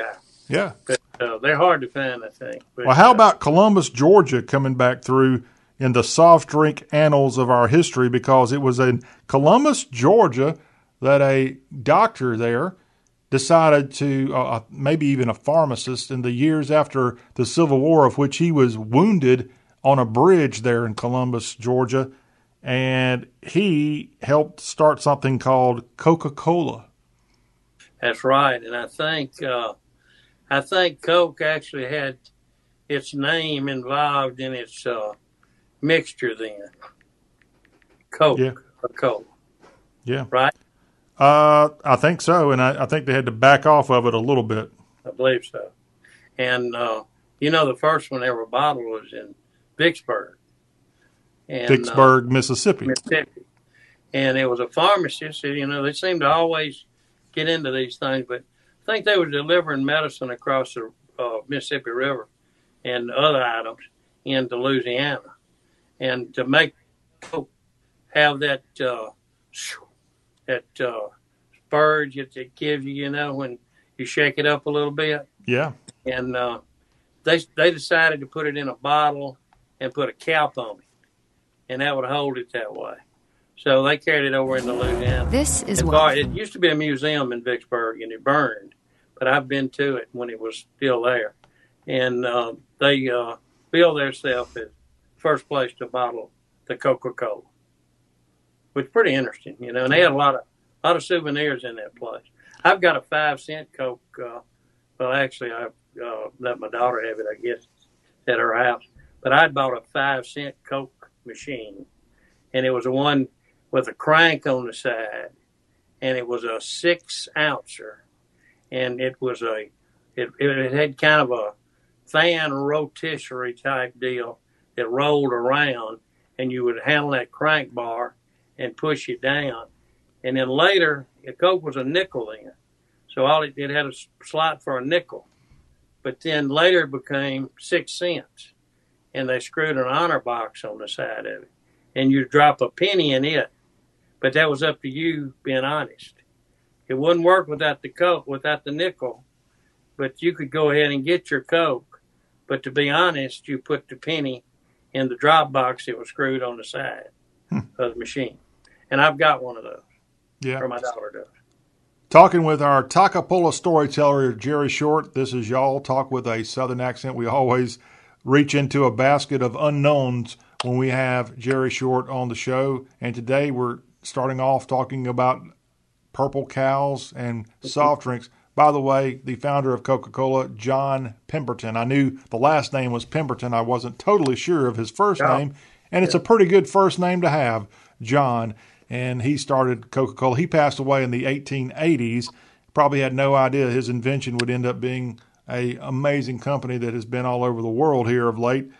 Uh, but yeah, we've had a lot of soft drinks here created in the southeast. In fact, Jerry, I happen to have sources telling me if you reach over, we'll go ahead today on the Y'all Show and do a first, our first live sip on the Y'all Show. I do believe within an arm's distance of you, you've got another southern-based soft drink that you Is can take a this sip of. right? Yeah, Waco, Texas. Dr. Pepper. Not bad, Waco. You know, and you, uh, you approve of Dr. Pepper, it looks like. oh yeah, there was a, also a, a drink uh, that was uh, first made and discovered in Greenville, Mississippi. Dr. Pepper? No, that would be uh, Barq's root beer. Oh, Greenville or Biloxi? they sold out to New Orleans, I think, I see. Yeah, and it went to New Orleans. But I think that's where I, I think they still make it, don't they? A Barq's yeah, root they, beer. they they bottle it, and on the Mississippi Gulf Coast, you can find Barq's root beer, and it is the reason it is a little bit hard to find in a bottle because the comp- the family sold it to Coca Cola many years ago, and Coke still puts Barq's root beer out in cans and plastic bottles, but as part of the sale, they reserved the right, the family that was, to still continue to bottle it, and it's available on the Mississippi Gulf Coast. In fact, there was there was a fella about five or six years ago that went around the southeast with another fella, and he had a whole cool, cooler full of Barq's root beer on ice, and he would go by radio stations and, as a nice little happy, give them a nice ice cold Barq's root beer. Hey, that's, that's that's history in making right there. It was history, and, and I think He you didn't know know who that was. time. That was that was me, and that was my co uh, traveler. There was Jerry Short, who now has got off the road and now is in studio with us here talking about all things Southern. So yeah, we've got the purple cows of the world that people can enjoy this time of year, and that's wonderful if you can find you a Nehi. I'll tell you, Jerry, we, we kind of know here based on what we are learning from you today that you are partial to Dr. Pepper. One of the amazing things that has happened in my adult life is a recreation of a favorite part of my childhood. Something that was taken away from me, Jerry, came back, and that doesn't happen all that often in today's world. But one of my favorite things as a kid was my family, they were farmers, and one of the only perks you got as a kid working on our family farm was you got to go outside the packing shed, and we had a a, a Coke machine, or it Coke. really was actually a Pepsi machine. Yeah. But we had all kinds of soft drinks in that thing, and and uh, one of my perks was not the fact that I got free drinks. Actually, I didn't, but I usually could find fifty cents somewhere to pay for the Coke bottled Coke that was. You paid fifty. Uh, it might have been twenty five cents. It was, yeah, it, was- it, it was a long time ago, but yeah, we had that going on, and one of the real perks of my childhood was we had Fanta in a bottle in that in that machine, and I don't know if you remember anything about the old Fanta bottles. I believe that was a uh, uh, wasn't that a, a diet drink? No, it was a purple drink just like Nehi. Oh, okay, I don't remember But but if you could ever get your name? Yeah, Fanta. Fanta was a drink that Coca Cola put out a long time ago. And in the days that they bottled Fanta, their bottles were so awesome to hold. They had a, a terrible. I was ridge, totally little stranded. cutout ridges along them. And when you grabbed that, when a when a bottle was cold or right out of ice, it just felt good in your hand. And so I love the taste of an ice cold Fanta grape is what we had growing up. And Fanta disappeared. That Fanta went away, at least most places in the South at least stopped having Fanta somewhere in the 1990s. And it wasn't until the South had, and, and America had had a, let's just use the word invasion from the South. So many people in South America or Central America crossing the border and coming to live here in America. Fanta never went away in places like Mexico or Right. Nicaragua. And so those people love Fanta, grape and orange. And so when there were so many people that were Latino that had moved in here, the Coca Cola company decided to, hey, you know what? Let's reintroduce Fanta. And so you can find Fanta now all over the place, especially in, in bottles and, and, and not bottles, in cans and 20 ounce bottles in grocery stores and, and convenience stores. I still haven't seen a Fanta bottled at this point, but it, it's only because of the influx of Latinos coming to this part of the world is why we have Fanta drinks now available t- for purchase. Yeah, well, I didn't know that. I know Coke put a diet drink out, the first one, and uh, it was awful because I think my mother tried those things. You talking about But I- Tab? That's it. Yeah, the tab. Wasn't it a bottle similar to the one you just described? it probably was. I think it was. And there's one. I hitchhiked over to Birmingham when I was about 14, and Cokes were a nickel. And I figured I had uh, eh, maybe 10 Cokes With a capital or one. five Cokes and five uh, cookies or something to buy for that 10 cents because everything was a nickel. So that would have been about 1960. And I got to Birmingham to the railroad yards, and I went down there and they had these drinks. But I looked through them and I had a nickel left. And I, I one of them was called had an Indian head uh, on the on the outside of the bottle, and he had a war bonnet there. I think he had a war bonnet. But anyway, I looked at it and I said, and the name of it was Buffalo Rock. Mm. And I said, that's the one I want with this nickel. That was the worst drink I ever put in my mouth. I don't think I finished it. And I was needing a drink mighty bad. But, you know, I think they may still bottle a Buffalo Rock in the Birmingham area. The name of the distribution company over there for either Pepsi Cola or Coke, and I think it's Pepsi, is Buffalo Rock. Oh, really? So you'll see trucks running around central Alabama, Buffalo Rock, but it's not necessarily because of the drink, it's the name of their company. Well, they once had a drink called a Buffalo Rock, Ah. And I can understand why it didn't last because it got my last nickel, and I didn't get all uh, 16 ounces of it. I'll put it that way. Well, only part of it. the central Alabama beverage lovers may not have Buffalo Rock these days, but I'll tell you what, there's another drink coming out of that part of the world that's spreading like wildfire. It's called Milo's Tea. In fact, they have a new factory that's massive in Oklahoma, of all places. So, way to go there from Milo's out of Birmingham. We're not done with Jerry Short. We actually have some serious stuff to talk about besides soft drinks and beverage history here on this Y'all show. So hang on. Jerry, take another sip of the Dr. Pepper while you can. When we come back, when we come back on the Y'all show, we've got more to say from our Toccopola storyteller, Jerry Short. It's talk with a Southern accent, and we'll be back right after this.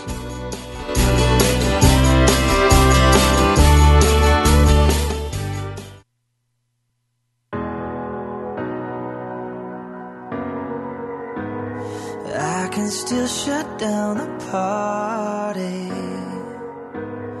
I can hang with anybody.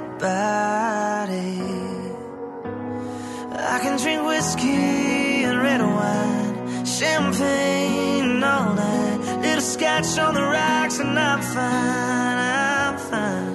But when I taste tequila, baby, I still see ya cutting up the floor in a sorority t-shirt. The same one you wore when we were sky high in Colorado. Your lips pressed against the bottle, slamming on a Bible, baby. I never leave you. I remember how bad I need you when I taste tequila. In fact, we are. It's Y'all Talk with a Southern accent. John Rawl and Jerry Short, our Toccopola storyteller. He's with us here for one last segment as we continue to cover all things Southern. He is our Toccopola storyteller, so he mixes in all the stories of yesteryear with what's going on today. And Jerry, it is fantastic to have you here. You have a home that you purchased a couple of years ago, and here on this program, we've talked about lumber prices going through the roof. We've talked about everything, and today, 2021, being so expensive. And one of the things that you and I both, and maybe a lot of our audience, has discovered that homes have been in the last couple of uh, couple of months almost impossible to find a home on the market. So many people looking with very few houses out there for people to purchase. You have a home that you wouldn't mind selling. I'm understanding some southern cities you put a house on the market and then there's ending up a auction essentially to sell the houses. Have you ever seen or heard of anything like what we, what we have going on now? No, because you could always build a chicken coop if that's what you want. I mean, you could buy a two by four or a two by six or a two by eight or a one by. But today, those prices have gone sky high, and uh, a, a two by four was six, seven dollars. Seems like just months ago, and now they'll cost you eleven or twelve or ten. Every now and then you'll catch them on sale. So uh, you know they might uh, these big chains like Lowe's or Home Depot or something like that. They might throw them on sale for nine dollars, eight dollars, eight fifty, if you buy a hundred, maybe. But uh, you could. They say that the pricing is up about sixty percent plus on lumber alone, because I I dealt in uh, some lumber business before, and I know of some plants that have been completely closed, and uh, they're wood products plants, and and they're putting them back online. People are spending lots of money.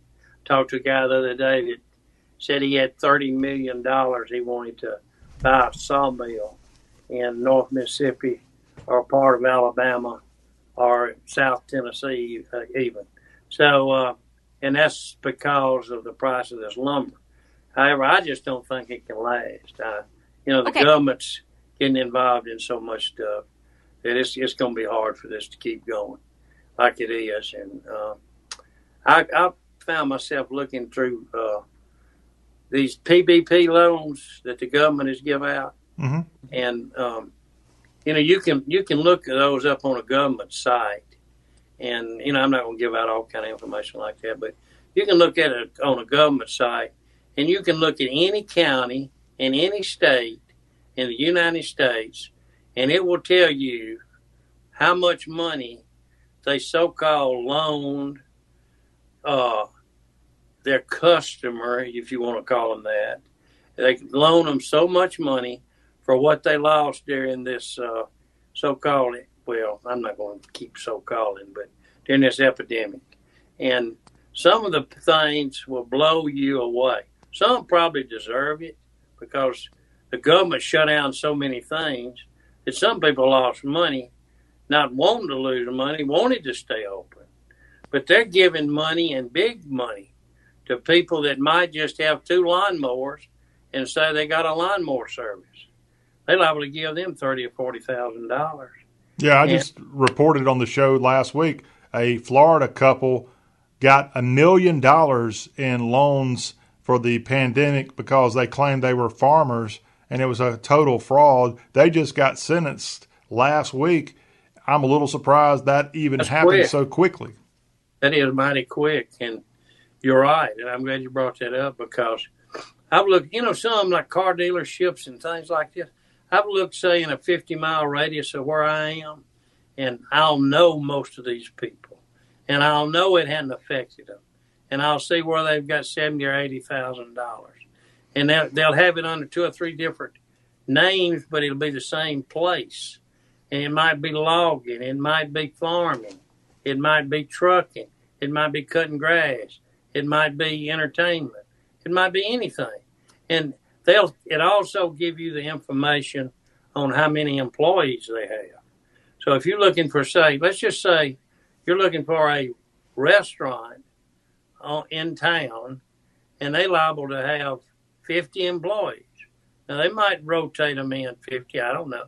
They might not work with 10 hours, and it's not like it's costing them money because they've been on all this government uh, uh, unemployment, and they they hike that stuff up way beyond what you would normally make anyway.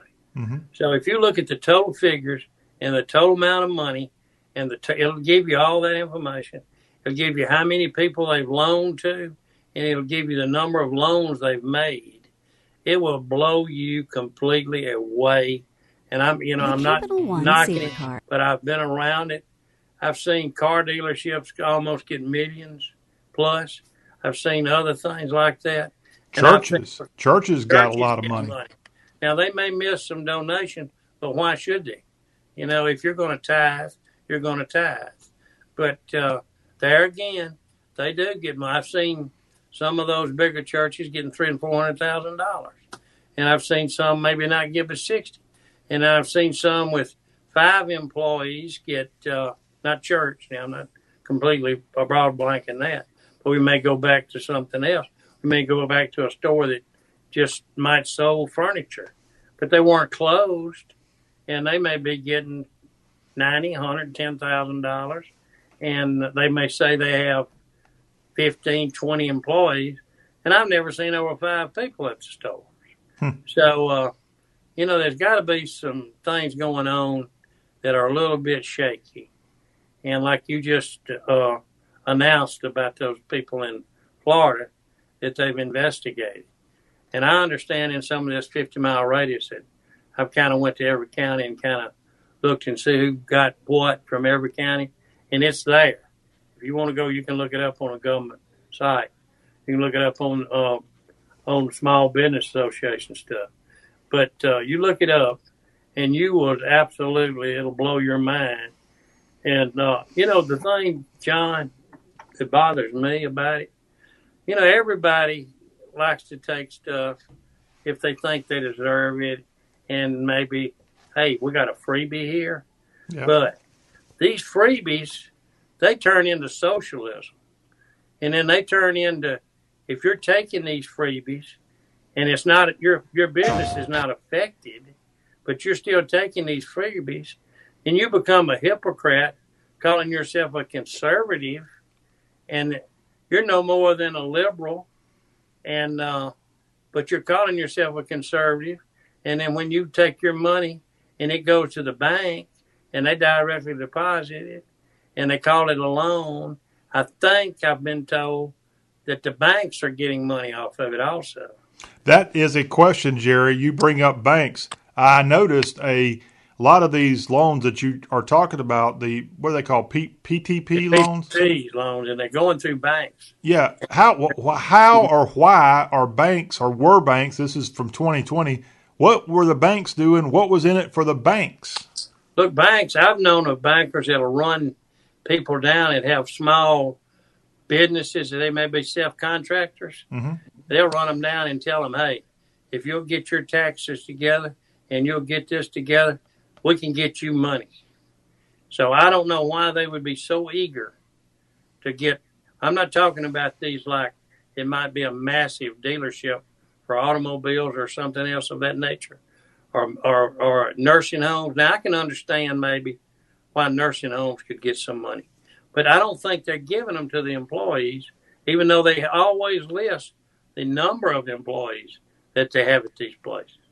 Uh, you know, and, and, and I'm not throwing stones, and I don't want to be the first person to throw. Sounds like you're throwing them. I'm, I'm sorry, Jerry. I'm sorry I got that $20 million loan from the government. Well, uh, you know, I'm gonna look your county up as soon as I get off here, and just check that out for sure.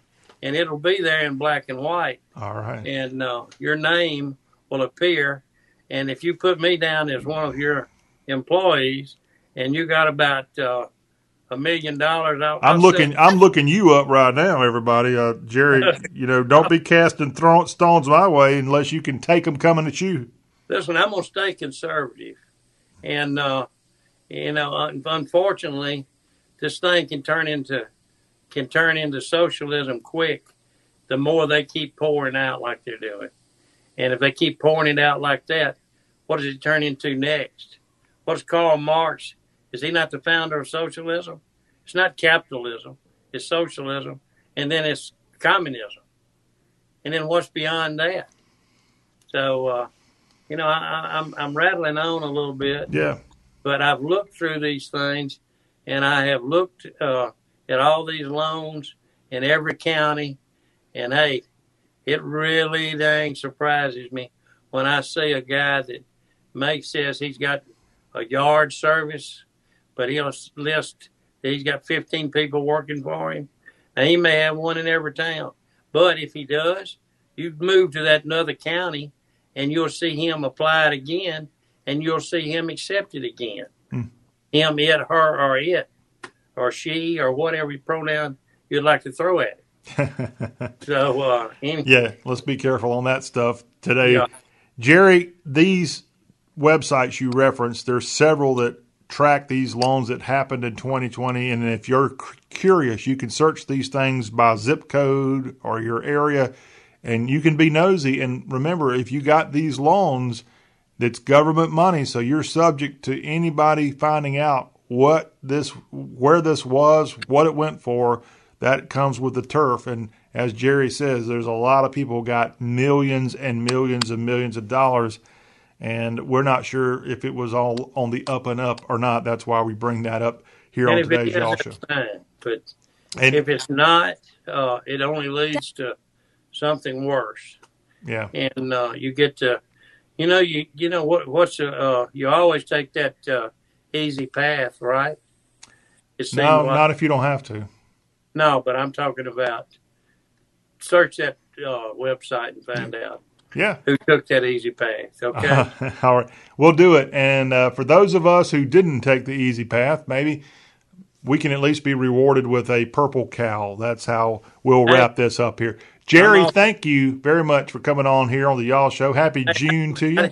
I didn't mean to get off uh, No. Corsair on that, but after I had reviewed those things, they really kind of started sinking home. At why would you accept that if you were a true conservative America if you did not deserve it? So that's I'll just end it with that. Or the flip side, if you needed that money, or maybe you didn't know about that money, you might want to get a different banker, one that's a little bit more progressive and wanting to get you that money when it's available. Jerry, thank you very much. We'll talk to you again next week, sir.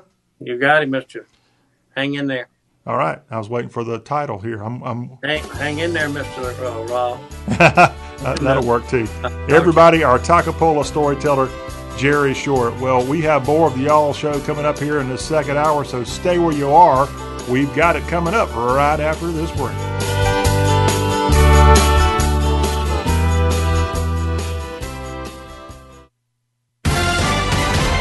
Southern accent. Here's what's cooking in the South from y'all.com. I'm Kobe Bennett. Nashville based restaurant chain Houston's is now subject to a targeted campaign started by high school students after the casual eatery removed their favorite food from the menu, the flying chicken platter, to fund a billboard to be set up outside Houston's West Paces Ferry location in Atlanta. The billboard will have the message, Bring the Tendies back, if their $7,500 goal is met. Word for the campaign is spread online, with Bring Back the Tendies already amassing 3,000 followers on Instagram. The GoFundMe campaign is the latest attempt to get the attention of the restaurant, as previous attempts, such as directly addressing the restaurant, a mass email campaign, a t shirt protest, and vows of boycotting, have proved unsuccessful. One student told WSB TV 2 Atlanta that eating chicken tenders allowed us to become much closer over what we believe to be genuinely the best meal on the planet. Removing the chicken tenders permanently would devastate us, so we are doing something about it. It is unclear why the students chose Atlanta for the billboard. Thus far, they have raised over $2,500 on the GoFundMe. Recipes, tips, headlines, and more at y'all.com. All right, Kobe Bennett there with that great information. Yeah, students these days off doing all kinds of social justice, including uh, going after restaurants. Oh Lord, what have we? Uh, what kind of critical mass point have we reached here in today's world? We've got a whole nother hour of talk about the South coming up. It's y'all, and we'll do that just after this break. It's hour three.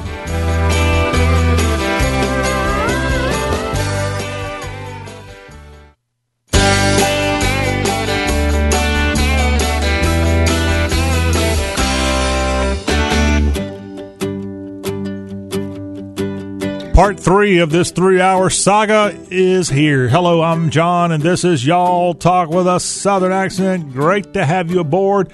If you love the American South, you're going to love the Y'all Show. I tell you, we got a mixture of news and sports, a little political talk, a little information on entertainment. We got authors on the Y'all Show. We've got plenty of music talk on Y'all. Lots. Did I tell you we got lots of sports talk? Yeah, we got like that. Lot. Yeah, lots of that. In fact, we got some of that coming to you in just a sec. We also have on the Y'all Show food and recipes and Southern travel. If it's Southern, you're guaranteed to get it right here on Y'all, and we appreciate you for being a part of our fun on this Monday edition with General John Rawl, CSA, certified Southern American. 803 816 1170 is how you can get in touch with the show that covers everything Southern. Our website is y'all.com. Y'all is the homepage of the South, and it is a privilege and an, and an honor to be here with you as the host of the Y'all Show. Here in hour number three of today's Y'all Show, in just a little bit, we'll be telling you about the fastest growing and the fastest shrinking cities in the good old U.S. of A. Is your city on the list for, for either growing? And I know some of you who get stuck in traffic in your towns are sitting there thinking, I think the whole country's moving to my town. Yeah, that could be the case. And we'll tell you if it is in the fastest growing and fastest shrinking cities as we have the census data in now, we can tell you what uh, what's going on from that standpoint. All that's coming your way here, hour three. A look at headlines from across the Southeast. And before the hour is up, a preview of what's on the Y'all Show going forward for the rest of the week. How about that? Does that sound exciting? I think it does because we're growing just like the population in some of these big towns. We're growing big. we're growing. We're going to be triple X before you know it. Triple extra large, that is. Not not that kind of bad movie type talk. No, no, no, no, no. We're going to be more than double X. We're going to be triple X and maybe even a four X before you know it. Here we're we're just growing and growing and growing here on y'all talk with a southern accent. Let's get hour three going with a sports update, and we'll start off with what happened on Sunday in the NBA.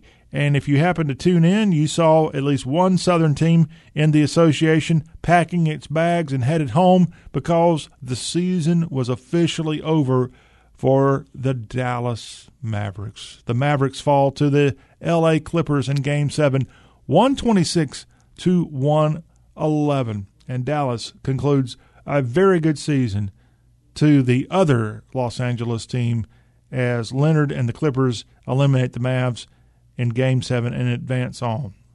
Now, we had a Game 1 in the Eastern Conference semifinals on Sunday, and the Atlanta Hawks, with the upset in the nation's Liberty capital, if you will, as they go to right around the corner from the Liberty Bell. The Atlanta Hawks get the victory over the 76ers 128 124. Atlanta has a 1 0 advantage in this Eastern semifinals matchup with Philadelphia in the NBA. What's on tap here on this Monday? It will be the second game of the Bucks Net series from Barclays Center in Brooklyn. The Nets with a 1 0 series lead in that one. And then later on on TNT this evening from Phoenix Suns Arena, the Suns will be hosting the Denver Nuggets in game one of their Western Conference semifinals matchup from the desert, from the valley. The NASCAR, they were racing in Sonoma over the weekend. Kyle Larson, who won just the previous week in Charlotte, Kyle Larson with back to back wins as he beat teammate Chase Elliott in overtime to win his second consecutive race, race the third of the season, helping Hendrick Motorsports continue a month of dominance. Way to go, Kyle Larson, winning on Sunday in California as he had just won the Larson's Coca Cola 600 a week ago at Charlotte and now gets the victory in Sonoma and a, another win for Rick Hendrick Motorsports, a guy who makes plenty of money being a car owner in a large portion of the Southeast with his dealerships. And he makes money not owning cars, at least the Toyotas and Hondas and Chevrolets of the world that most of us regular folk buy he gets these race car drivers like Elliott and Larson to go out and get a big victory at Sonoma Raceway on Sunday in NASCAR. College baseball, we have the second day of some final games going on today. Let me tell you the lineup of what's on tap here today for college baseball as several teams punched their tickets Sunday We'll get to those in a minute. But what's going on today on the diamond across college baseball as your regional finals are going on eh, before they advance to the super regionals? And some games are coming down to this seventh game of the series, which means you win, you move to the semifinal, or you you move on to the super regionals. You lose, and your season is over with. Southern Miss with a big win at Swayze Field on Sunday evening and there in front of 11,000 fans on the University of Mississippi campus at Oxford University Stadium. The Southern Miss Golden Eagles fly up from Hattiesburg, and Southern Miss to the top. They get the victory over Mississippi. They will have a game to decide the champion of that regional, and it will be a one Eastern game from Oxford, Southern Miss, and Mississippi in the Oxford Regional. Now, down in Starkville from Oxford, they've got a game that is not the know all, be all, end all. It's a game six because they had some weather issues in Stark Vegas on Sunday. Mississippi State and the Campbell Fighting Camels on the diamond for an early game. If MSU wins that one, they advance to the Super Regionals. If they lose to Campbell, the Big South program and the SEC program will get back together late afternoon on the Diamond in Starkville for this deciding game to advance to the Super Regionals. Another SEC team is playing on this Monday. that most thought they would be taking the day off getting ready for super regionals. The number one team in all of college baseball, the Arkansas Razorbacks, upset on Sunday at home by the Nebraska Cornhuskers out of the Big Ten. And now the Neb and the Razorbacks on the diamond from Baum Stadium on this Monday evening. Winner advances, loser goes home. Virginia and Old Dominion from the Columbia, South Carolina regional.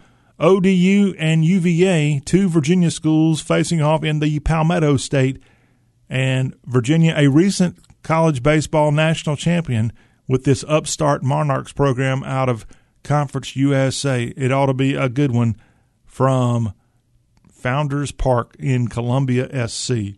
Now, a couple of games going on in California late on this Monday. Stanford and UC Irvine have an, a, a deciding game seven with the winner advancing. Oregon and the comeback LSU Tigers with a chance to go on to a super regional if LSU and Paul Mainieri find a way to win the Eugene Regional. That is set for 10 Eastern, 9 Central between the Ducks and the Fighting Tigers of LSU. Now, some teams on Sunday got the victory and have already packed their bags and are heading off to the Super Regionals.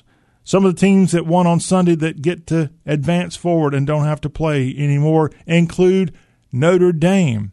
Notre Dame got a victory over Central Michigan, and they go on to a super regional. The Tennessee Volunteers getting the victory over Liberty on Sunday, and UT is moving on to the super regionals. First time that's happened in quite some time. Great job, Tony Vitello and the Big Orange. The Wolfpack of NC State won the Ruston Regional in this ACC program, and Coach Elliott Avent get to go on to a super regional. Congratulations to the Cardiac Pack. The Texas Tech Red Raiders beat UCLA Sunday. They advanced to a super regional. You also had East Carolina out of the American. The Pirates get the victory over Maryland in the Sunday game, and they advance. The Vanderbilt Commodores beat Georgia Tech late and went to 11 innings, but VU, with the win, the Vandy boys advance to the Super Regionals. Texas with a win over Fairfield. Texas moves on to the Super Regionals. Also, you have Arizona. Arizona advances to the Super Regional after the Cats got the 5 2 victory over UC Santa Barbara on Sunday. And that is what happened on college baseball. Super Regionals again after your 16 teams all make their way and you figure out exactly who's playing who your 16 teams end up having what they call the super regionals coming up this weekend at respective sites around college baseball. Now, I think I am going to play this clip here because it's pretty funny. Now, there is a curse word, but this at least made the past the censors of ESPN, so I, I think we'll be okay here. I think. But this is a Virginia baseball pitcher who channeled his inner Kenny Powers when talking after Virginia beat South Carolina in its college baseball regional in Columbia, South Carolina on Sunday. Virginia had to turn around and defeat Old Dominion Sunday night at Founders Park, and now UVA and ODU with a championship of that regional here on this Monday. Here is, and I'll give you his name after the clip plays, this University of Virginia pitcher. Pretty funny guy, pretty smart guy I think you'll enjoy this interview here, done post game after UVA, the Hoos got the victory over the Gamecocks. You walk into a stadium, 8,000 people, they all want you to lose. But as long as you got your 26 guys ready to kick or kick butt, um, you're going to be all right. Sorry, I sweared. I shouldn't have. No, sweared. you're good, man. Let, us go back to that last inning, ninth inning. What are the emotions like entering that inning? Well, emotions are go in, win, I heard a fan offer free Dippin' Dots if I blew it, which the price of Dippin' Dots with inflation is just unreal. So for a brief moment, I was like, damn, Dippin' Dots sound good. But also, I thought in the back of my head, we win today, we win tomorrow, or tonight. We're going to be here another day. That's more per diem. So that means I can buy my own Dippin' Dots and be a winner. so it's like, you know, I'm going to go out there, I'm going to attack. I think three words every time I'm out there. The first one's a swear word, starts with F. Um, second word's attack. Third one's win. And I just repeat that to myself. Unless, you know, there's a breach in the system and I walk a guy and I got to tell myself I'm a few different things. that isn't a winner. Um, I might break that, but then I get right back on it. Just this attack win, you know. And Steve, it's really easy pitching when you got defense like ours. I tell you, it's so easy when when they're Yeah. behind you. As long as you Dynamite keep it in the yard, you got a chance, which is pretty cool. does anything make you nervous? Caves, mainly. Um, nothing really. I mean, I don't see any caves out here. I know we're in the south, but it's not the desert. That's where I find most caves are probably at. But you know, this is just a game. There's going to be way harder things in life than striking out the side or not walking somebody. So I don't really get too caught up in all the jibber jabber and all the mean things people might say to me because it's just, you know, I think I'm a cool guy. My dogs think I'm awesome. My teammates like me, and my friends like me. So I'm going to attack. I'm going to win. Simple. Here's one last one for you. Yeah, no problem. You've heard this before. Yeah. When people say Kenny Powers, what do you think? I think, damn, I'm doing a good job. Because, like I said, the dude, the dude took 86 to the big leagues after being out of the big leagues. You kidding me? You kidding me? He took that and turned it into a winner. So people are like, "Oh, Kenny Powers." I'm like, I mean, I might throw a little differently, a little, a little firmer than he did after you know he started boozing and doing drugs. But I mean, that probably won't be a big part of my life as it was his. But hey, it's Kenny P. He's a winner. End of the day. Fun interview there with Virginia right-handed reliever Stephen Schoch. I think how his last name is pronounced, and he was pretty happy and talkative after Virginia got the upset at the Columbia Regional over the homestanding South Carolina Gamecocks. And Virginia again suiting up and having a game against Old Dominion here on this Monday. If you want to see Stephen perhaps get his, I think, ninth save of the year, you'll have to tune in to ESPNU, UVA, and ODU, 7 Eastern on ESPNU as the winner advances to the college baseball super regionals. Fun time of year as these teams try to find themselves in Omaha, Nebraska in a couple of days. A guy who is going to find a new address in 2021 in the NFL, Julio Jones. The Atlanta Falcons trading Jones to the Tennessee Titans on Sunday in exchange for the wideout. The Titans will send a 2022 second round draft pick and a 2023 fourth round selection to the Atlanta Falcons. The Falcons also, in addition to sending Jones north to Nashville, are sending a 2023 sixth round pick to the Tennessee Titans. The deal is pending a physical, according to the NFL franchise out of Nashville, Tennessee. The Titans general manager Jon Robinson told reporters Sunday, excited to add Julio to the football team. He's excited to be part of what we're got, going on in Nashville. And certainly Jones was ready for a change as he had indicated recently on a podcast with Shannon Sharpe that he would not be back with the Atlanta Falcons in 2021. So now he gets to join his former Alabama Crimson Tide star, although I don't think they were teammates at the same time. Could have been.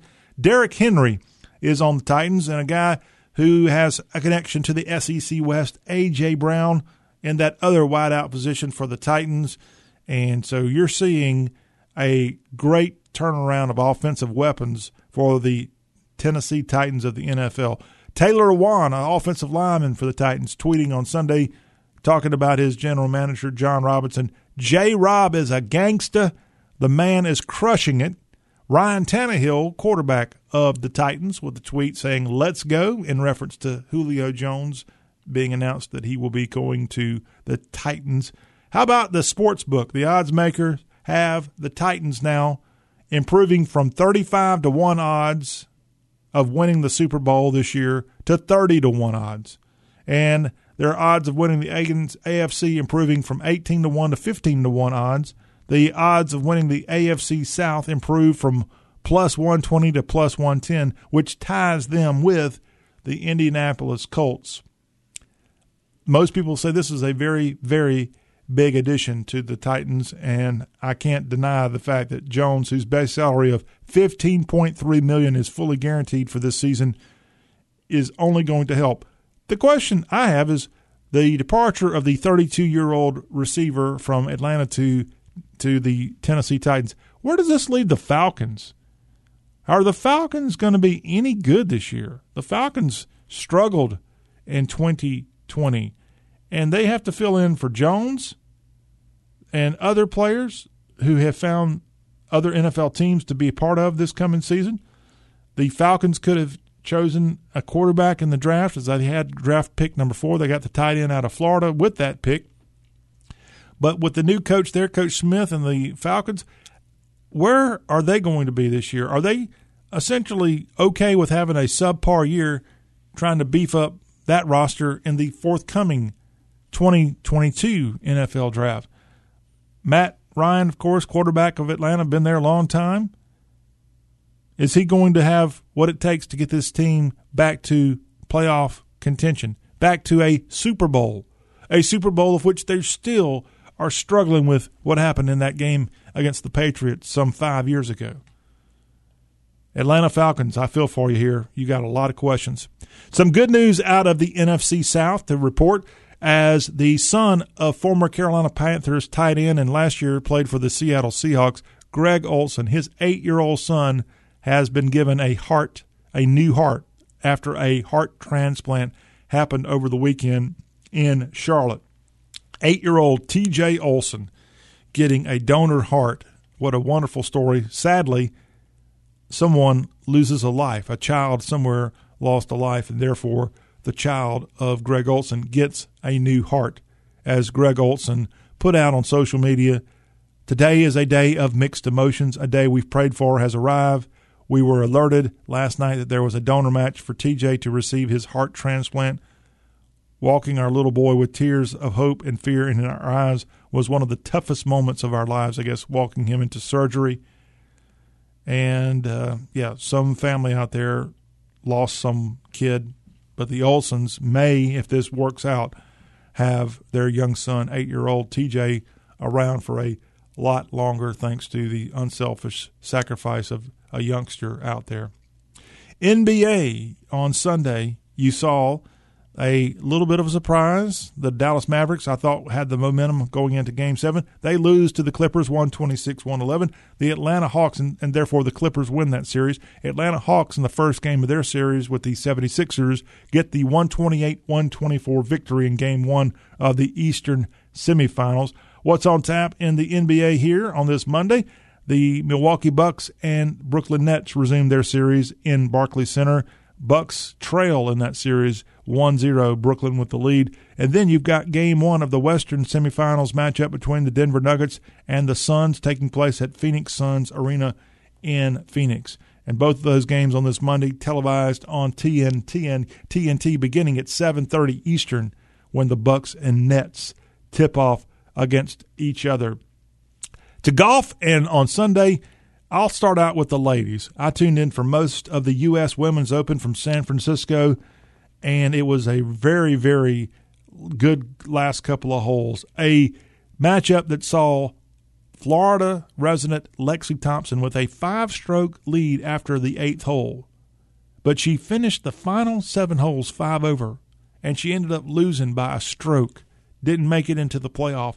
Lexi Thompson, who could have won her first U.S. Open, loses what should have been an easy coasting through the back nine at the Olympic golf course there in San Francisco. Instead, Filipina Yuka Saso wins. And Saso is a 19 year old native of the Philippines, and she got a 10 foot putt for birdie on the third playoff hole Sunday as she edged out Japanese golfer Nasa Hataoka and became just the second teenager to win the U.S. Women's Open And a very, very good performance. She'll be turning 20 in just a couple of days, but a lot of Filipinas there in the San Francisco area rooting her on, and she now matches 2008 winner Inbee Park as the youngest Women's Open champion at just 19 years, 11 months, 17 days. Very good tournament, well played, great golf course the lake course at the Olympic Club was on display and it was beautiful. But a lot of questions now on the Florida golfer Lexi Thomas, Lexi Thompson, how she could have lost this game with so many strokes in the lead heading into that back nine. To the men's golf tournament side, and Patrick Cantlay edged out on Sunday. Collin Morikawa winning in playoff holes. I think it was the second playoff hole. I think I tuned in. I was kind of bouncing back and forth watching both the PGA Tour and the Women's U.S. Open. Cantlay with a edging of Morikawa and wins $1.7 million, by the way, at Muirfield Village, Jack Nicklaus's golf course in Dublin, Ohio, at the Memorial, was where the PGA Tour found itself over the weekend. That is one of the priciest victories you can get if you win that 1.7. Not too many golf tournaments are hovering around the $2 million mark. This one is one of them. Now, Patrick Cantlay's his victory, this former Stanford golfer, his victory will always come with a big asterisk, and that's because Jon Rahm, a good guy with a good name, good Spaniard, he should have won this tournament. He had a six stroke lead, I think, heading into Sunday when, after he finished his third round, got told, Mr. Rahm, sorry, but you tested positive for COVID and you're going to have to be disqualified for the fourth round. I'm sure Rahm would have won this tournament, the Memorial, on Sunday. But unfortunately, the rules are what they are, and Jon Rahm had to not only leave the tournament, he's got to be in quarantine now for over a week, and it's going to be tough for him to make it to the golf, the, to the next major on the PGA Tour, which is the U.S. Open, which is, I think, next weekend, not this coming weekend, but another week after that. And it's going to be extremely close to see if Jon Rahm can even suit up for that. And that is a quick look at the sports goings on here on this Monday on Y'all Talk with a Southern Accent. When we come back, we've got a report on the fastest growing and fastest shrinking cities in the entire country and which of these are in the Southeast. All that is ahead on Y'all Talk with a Southern Accent with your host, John Rawl. Hold on, we got that up next.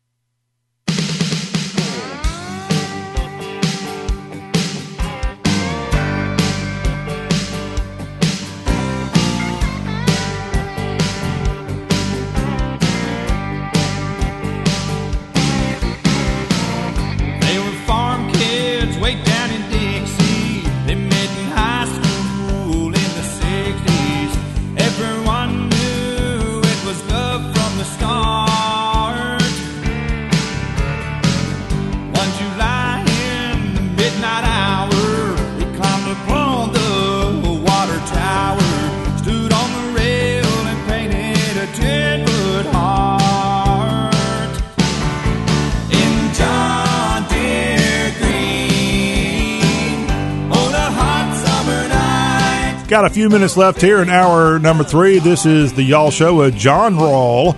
803 816 1170 is how you can get in touch with y'all. And as we roll on through this third hour, we're going to have a chance here to look at some population numbers thanks to the recent completed, the recently completed U.S. Census data coming in from that. And we know now the fastest growing and fastest shrinking cities in the country. And I'll focus in on the southern cities that have made the list for both growth and also for decline. And if you look at the 10 cities by population increase, by the percentage of their population increase, the cities by that figure that are noted here in the race, recent information coming from the census that are at least from the south Bentonville, Arkansas is one of the biggest cities in the country, the top 10 at least, of percent population increase. Northwest Arkansas, they had a percentage change from 2010 to 2019, that decade there, of a percentage of a 53% growth. 53% growth. Bentonville, Arkansas, a plus population of almost 20,000 people moving into Bentonville, thanks to companies like Walmart located there and more. In Texas, New Braunfels, that had a 55% increase over the decade from 2010 to 2020. They, in New Braunfels, increased their population by 32,000. The population of that city is now 90,000 compared to 58,000 back in 2010.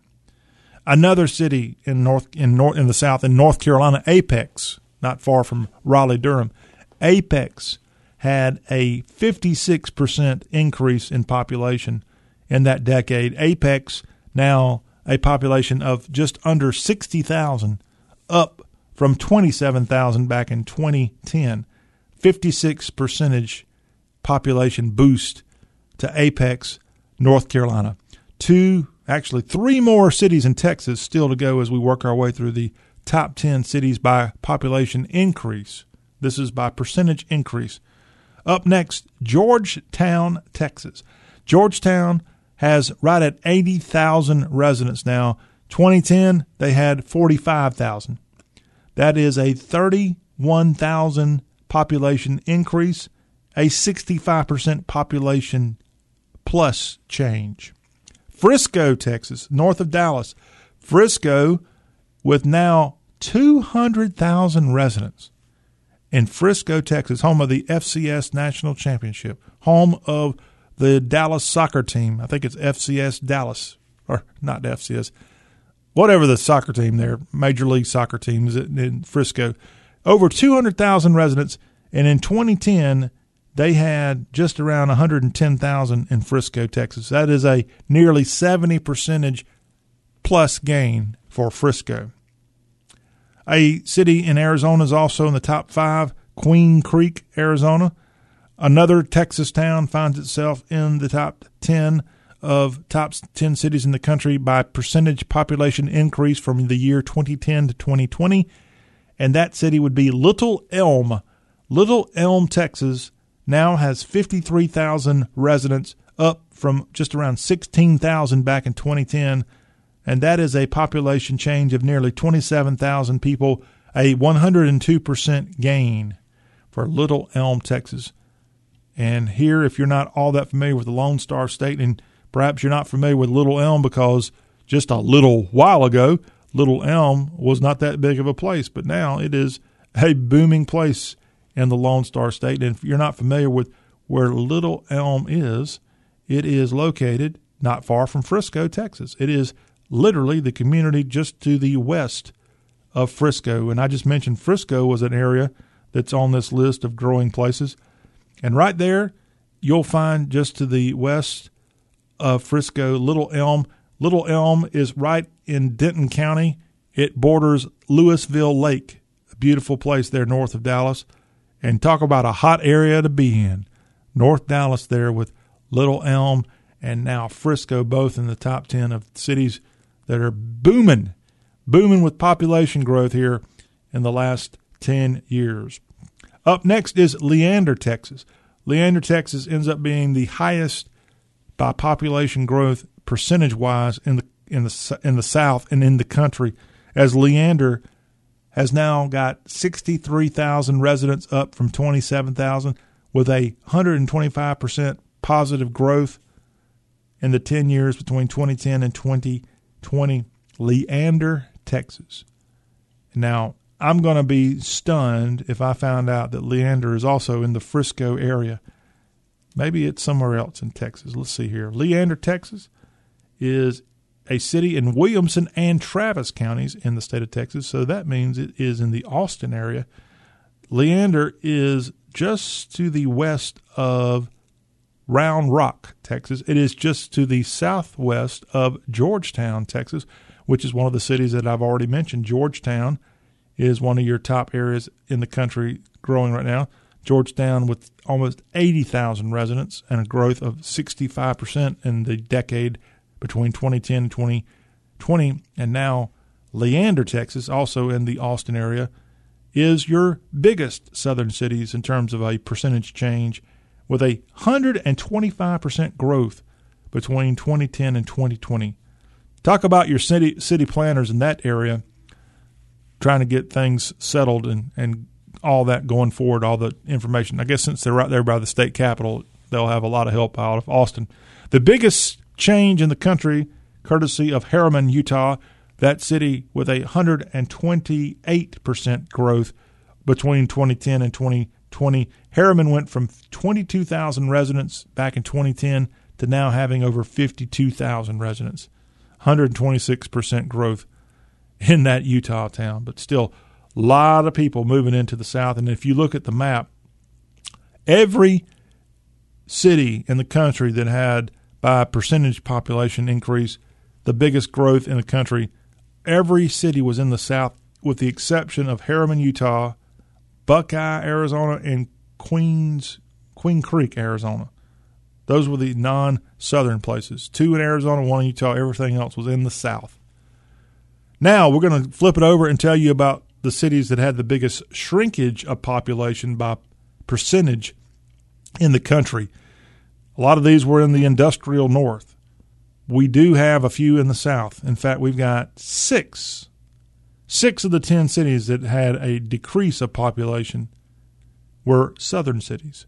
They are Charleston, West Virginia. Charleston led the country in percentage change of population. Charleston, back in 2010, had 51,000 residents. It's now to 46,000 in the state capital of the Mountain State. That is a nearly 10% decline in percentage of population. Jackson, Mississippi, the capital of the great state of Mississippi. Jackson, Mississippi had a nearly 8% decline in population, going from 173,000 people down to 160 over the course of that decade. 13,000 people saying goodbye to Jackson, or either they died or they just did not report like they should have. But Jackson, the capital of the Magnolia State, shrinking in population.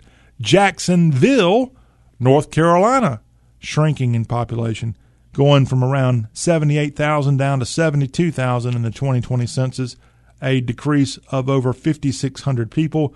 That is a 7% decline.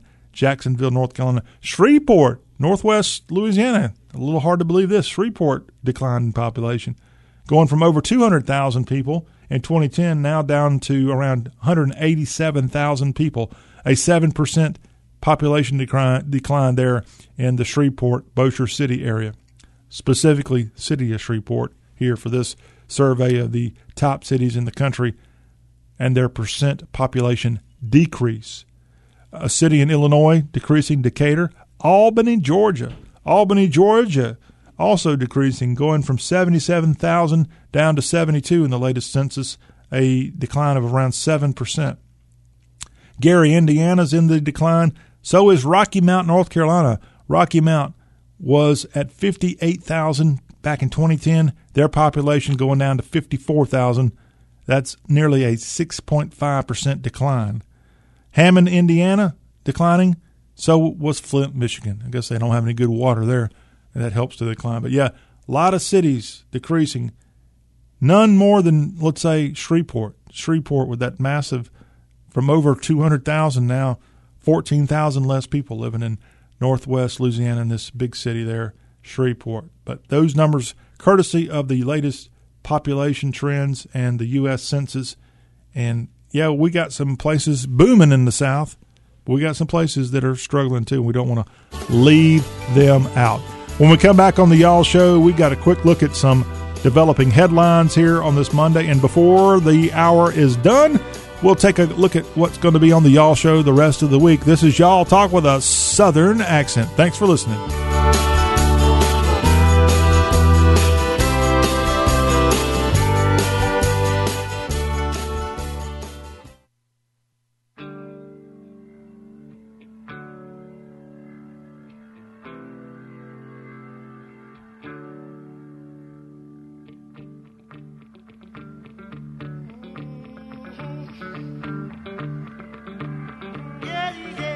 Got a few minutes left here in this final hour of y'all on this Monday. A developing story here on this Monday, and a decision some call controversial. The FDA has just approved its first new Alzheimer's disease drug, the first time they've done this approving a Alzheimer's related drug in nearly 20 years as the FDA on this Monday approving the use of the experimental drug aducanumab, and that's approved for the early phases of Alzheimer's dis- disease, despite an advisory from the administration committee concluding last year that there's not enough evidence to support the effectiveness of treatment from this drug. The drug was developed for patients with mild cognitive impairment, not severe dementia, and is intended to slow progression of Alzheimer's disease, not just ease symptoms. One of the most tragic things out there today is Alzheimer's, and man, it'd be wonderful if we could find a cure for this and cancer. But yeah, this this tragic. We all know someone or know families who have had to deal with Alzheimer's, and now some news on that front to start our week out here on the Y'all Show. Let's tell you a little bit about a guy from Houston, Texas. Have y'all heard about Mattress Mack? Mattress Mack has a chain of furniture stores, mattress stores, actually, to be more specific. That's why he's called Mattress Mack. and on Thursday of last week, Jim Mattress Mack McIngvale has unveiled a new high water rescue truck for the Houston area. Of course, Houston, being right near the Gulf of Mexico, often has problems with flooding and more. And the owner of Gallery Furniture unveiled a new high water rescue truck his team will be able to use to rescue residents of Houston during severe weather and flooding. Mack and his team have previously used company trucks to rescue Houston residents and bring them back to his furniture store's big showroom in North Houston, which he's opened as a shelter during prior disasters. That includes Hurricane Harvey in 2017 and the awful, deadly winter storm that hit Texas in February. And now, this truck, which can safely drive through 55 inches of water, has a hydraulic lift gate. I wonder if there's even anything like this in the Houston Fire Department available for use. This water, high water safety truck was designed by General Truck Body Manufacturing Company, and it has also supplied high water rescue vehicles. There, there's the answer for Houston's fire department. So, yes, this truck arriving just in time for the Atlantic hurricane season, which began on June 1st. But Mattress Mack in Houston helping out his local community with the unveiling of a new high water rescue truck. Way to go, Mattress Mack. And if you're not familiar with Jim Mattress Mack McIngvale, he's the guy that bets on big sporting events. Just this year, he bet $3.46 million on the Tampa Bay Buccaneers to cover the 3.5 point Super Bowl spread.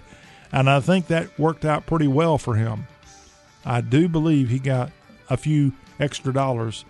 Now, he's also known for placing the bet back in 2019 when the Astros and Washington Nationals were in the World Series. He went over to Biloxi and through DraftKings, he placed a $3.5 million futures bet on the Astros winning that, and they lost to the Nationals in seven games. But Mattress Mack, the big time better, now betting on his local community with a high water rescue truck. A feel good story here on a Monday. And lastly, if you happen to be at Dick's Sporting Goods in Knoxville, Tennessee over the weekend, you might have seen a familiar face as Nashville resident Carrie Underwood made her way to Knox County. And there she got to surprise people at Dick's House of Sport at West Town Mall in Knoxville. And that's because Carrie Underwood has her own fitness line. She's got her own line, and she surprised a group of fans and fitness instructors at this newly opened Dick's House of Sport at West Town Mall over the weekend. And she and her trainer, Eve Overland, came in, surprised people at this Dick's House of Sports, which is affiliated with Dick's Sporting Goods. In fact, it's the second ever Dick's House of Sports sport store, and it had its grand opening on Friday at West Town Mall. It has 24,000 square feet of turf field, rock climbing walls, and batting cages. And there, Carrie Underwood at this Knoxville location.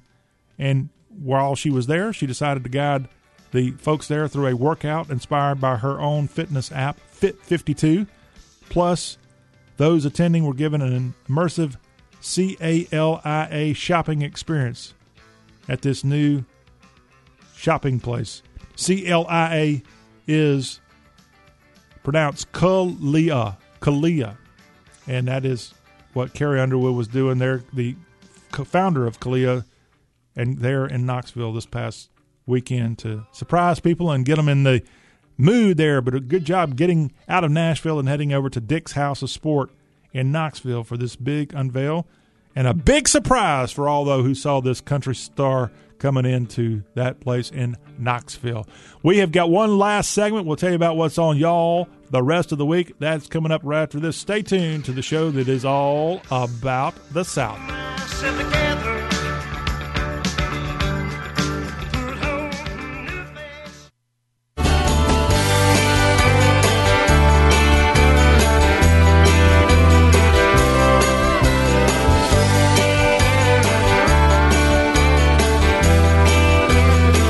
Well, we've come to the end of the Monday show. Thank you so much for being a part of Y'all Talk with a Southern Accent. On the Tuesday Y'all show, we'll have our barbecue barrister, Matt Herriman's back on. We'll also get him to talk a little college baseball with us on the Tuesday Y'all show. Wednesday, ACC discussion with Jonathan Lifefight. We got some ACC teams punching their ticket to Super Regionals. We'll get Jonathan's take on our Tuesday, or rather Wednesday Y'all show. Also on the Thursday Y'all show, we'll get you all the good stuff coming from Nashville with our country music report and entertainment headlines as well on Thursday's Y'all show. We'll see you back here for Tuesday's production. It has been a pleasure. John Rawl signing off of Y'all Talk with a Southern Accent. Visit, it, uh, us at Y'all, the homepage of the South.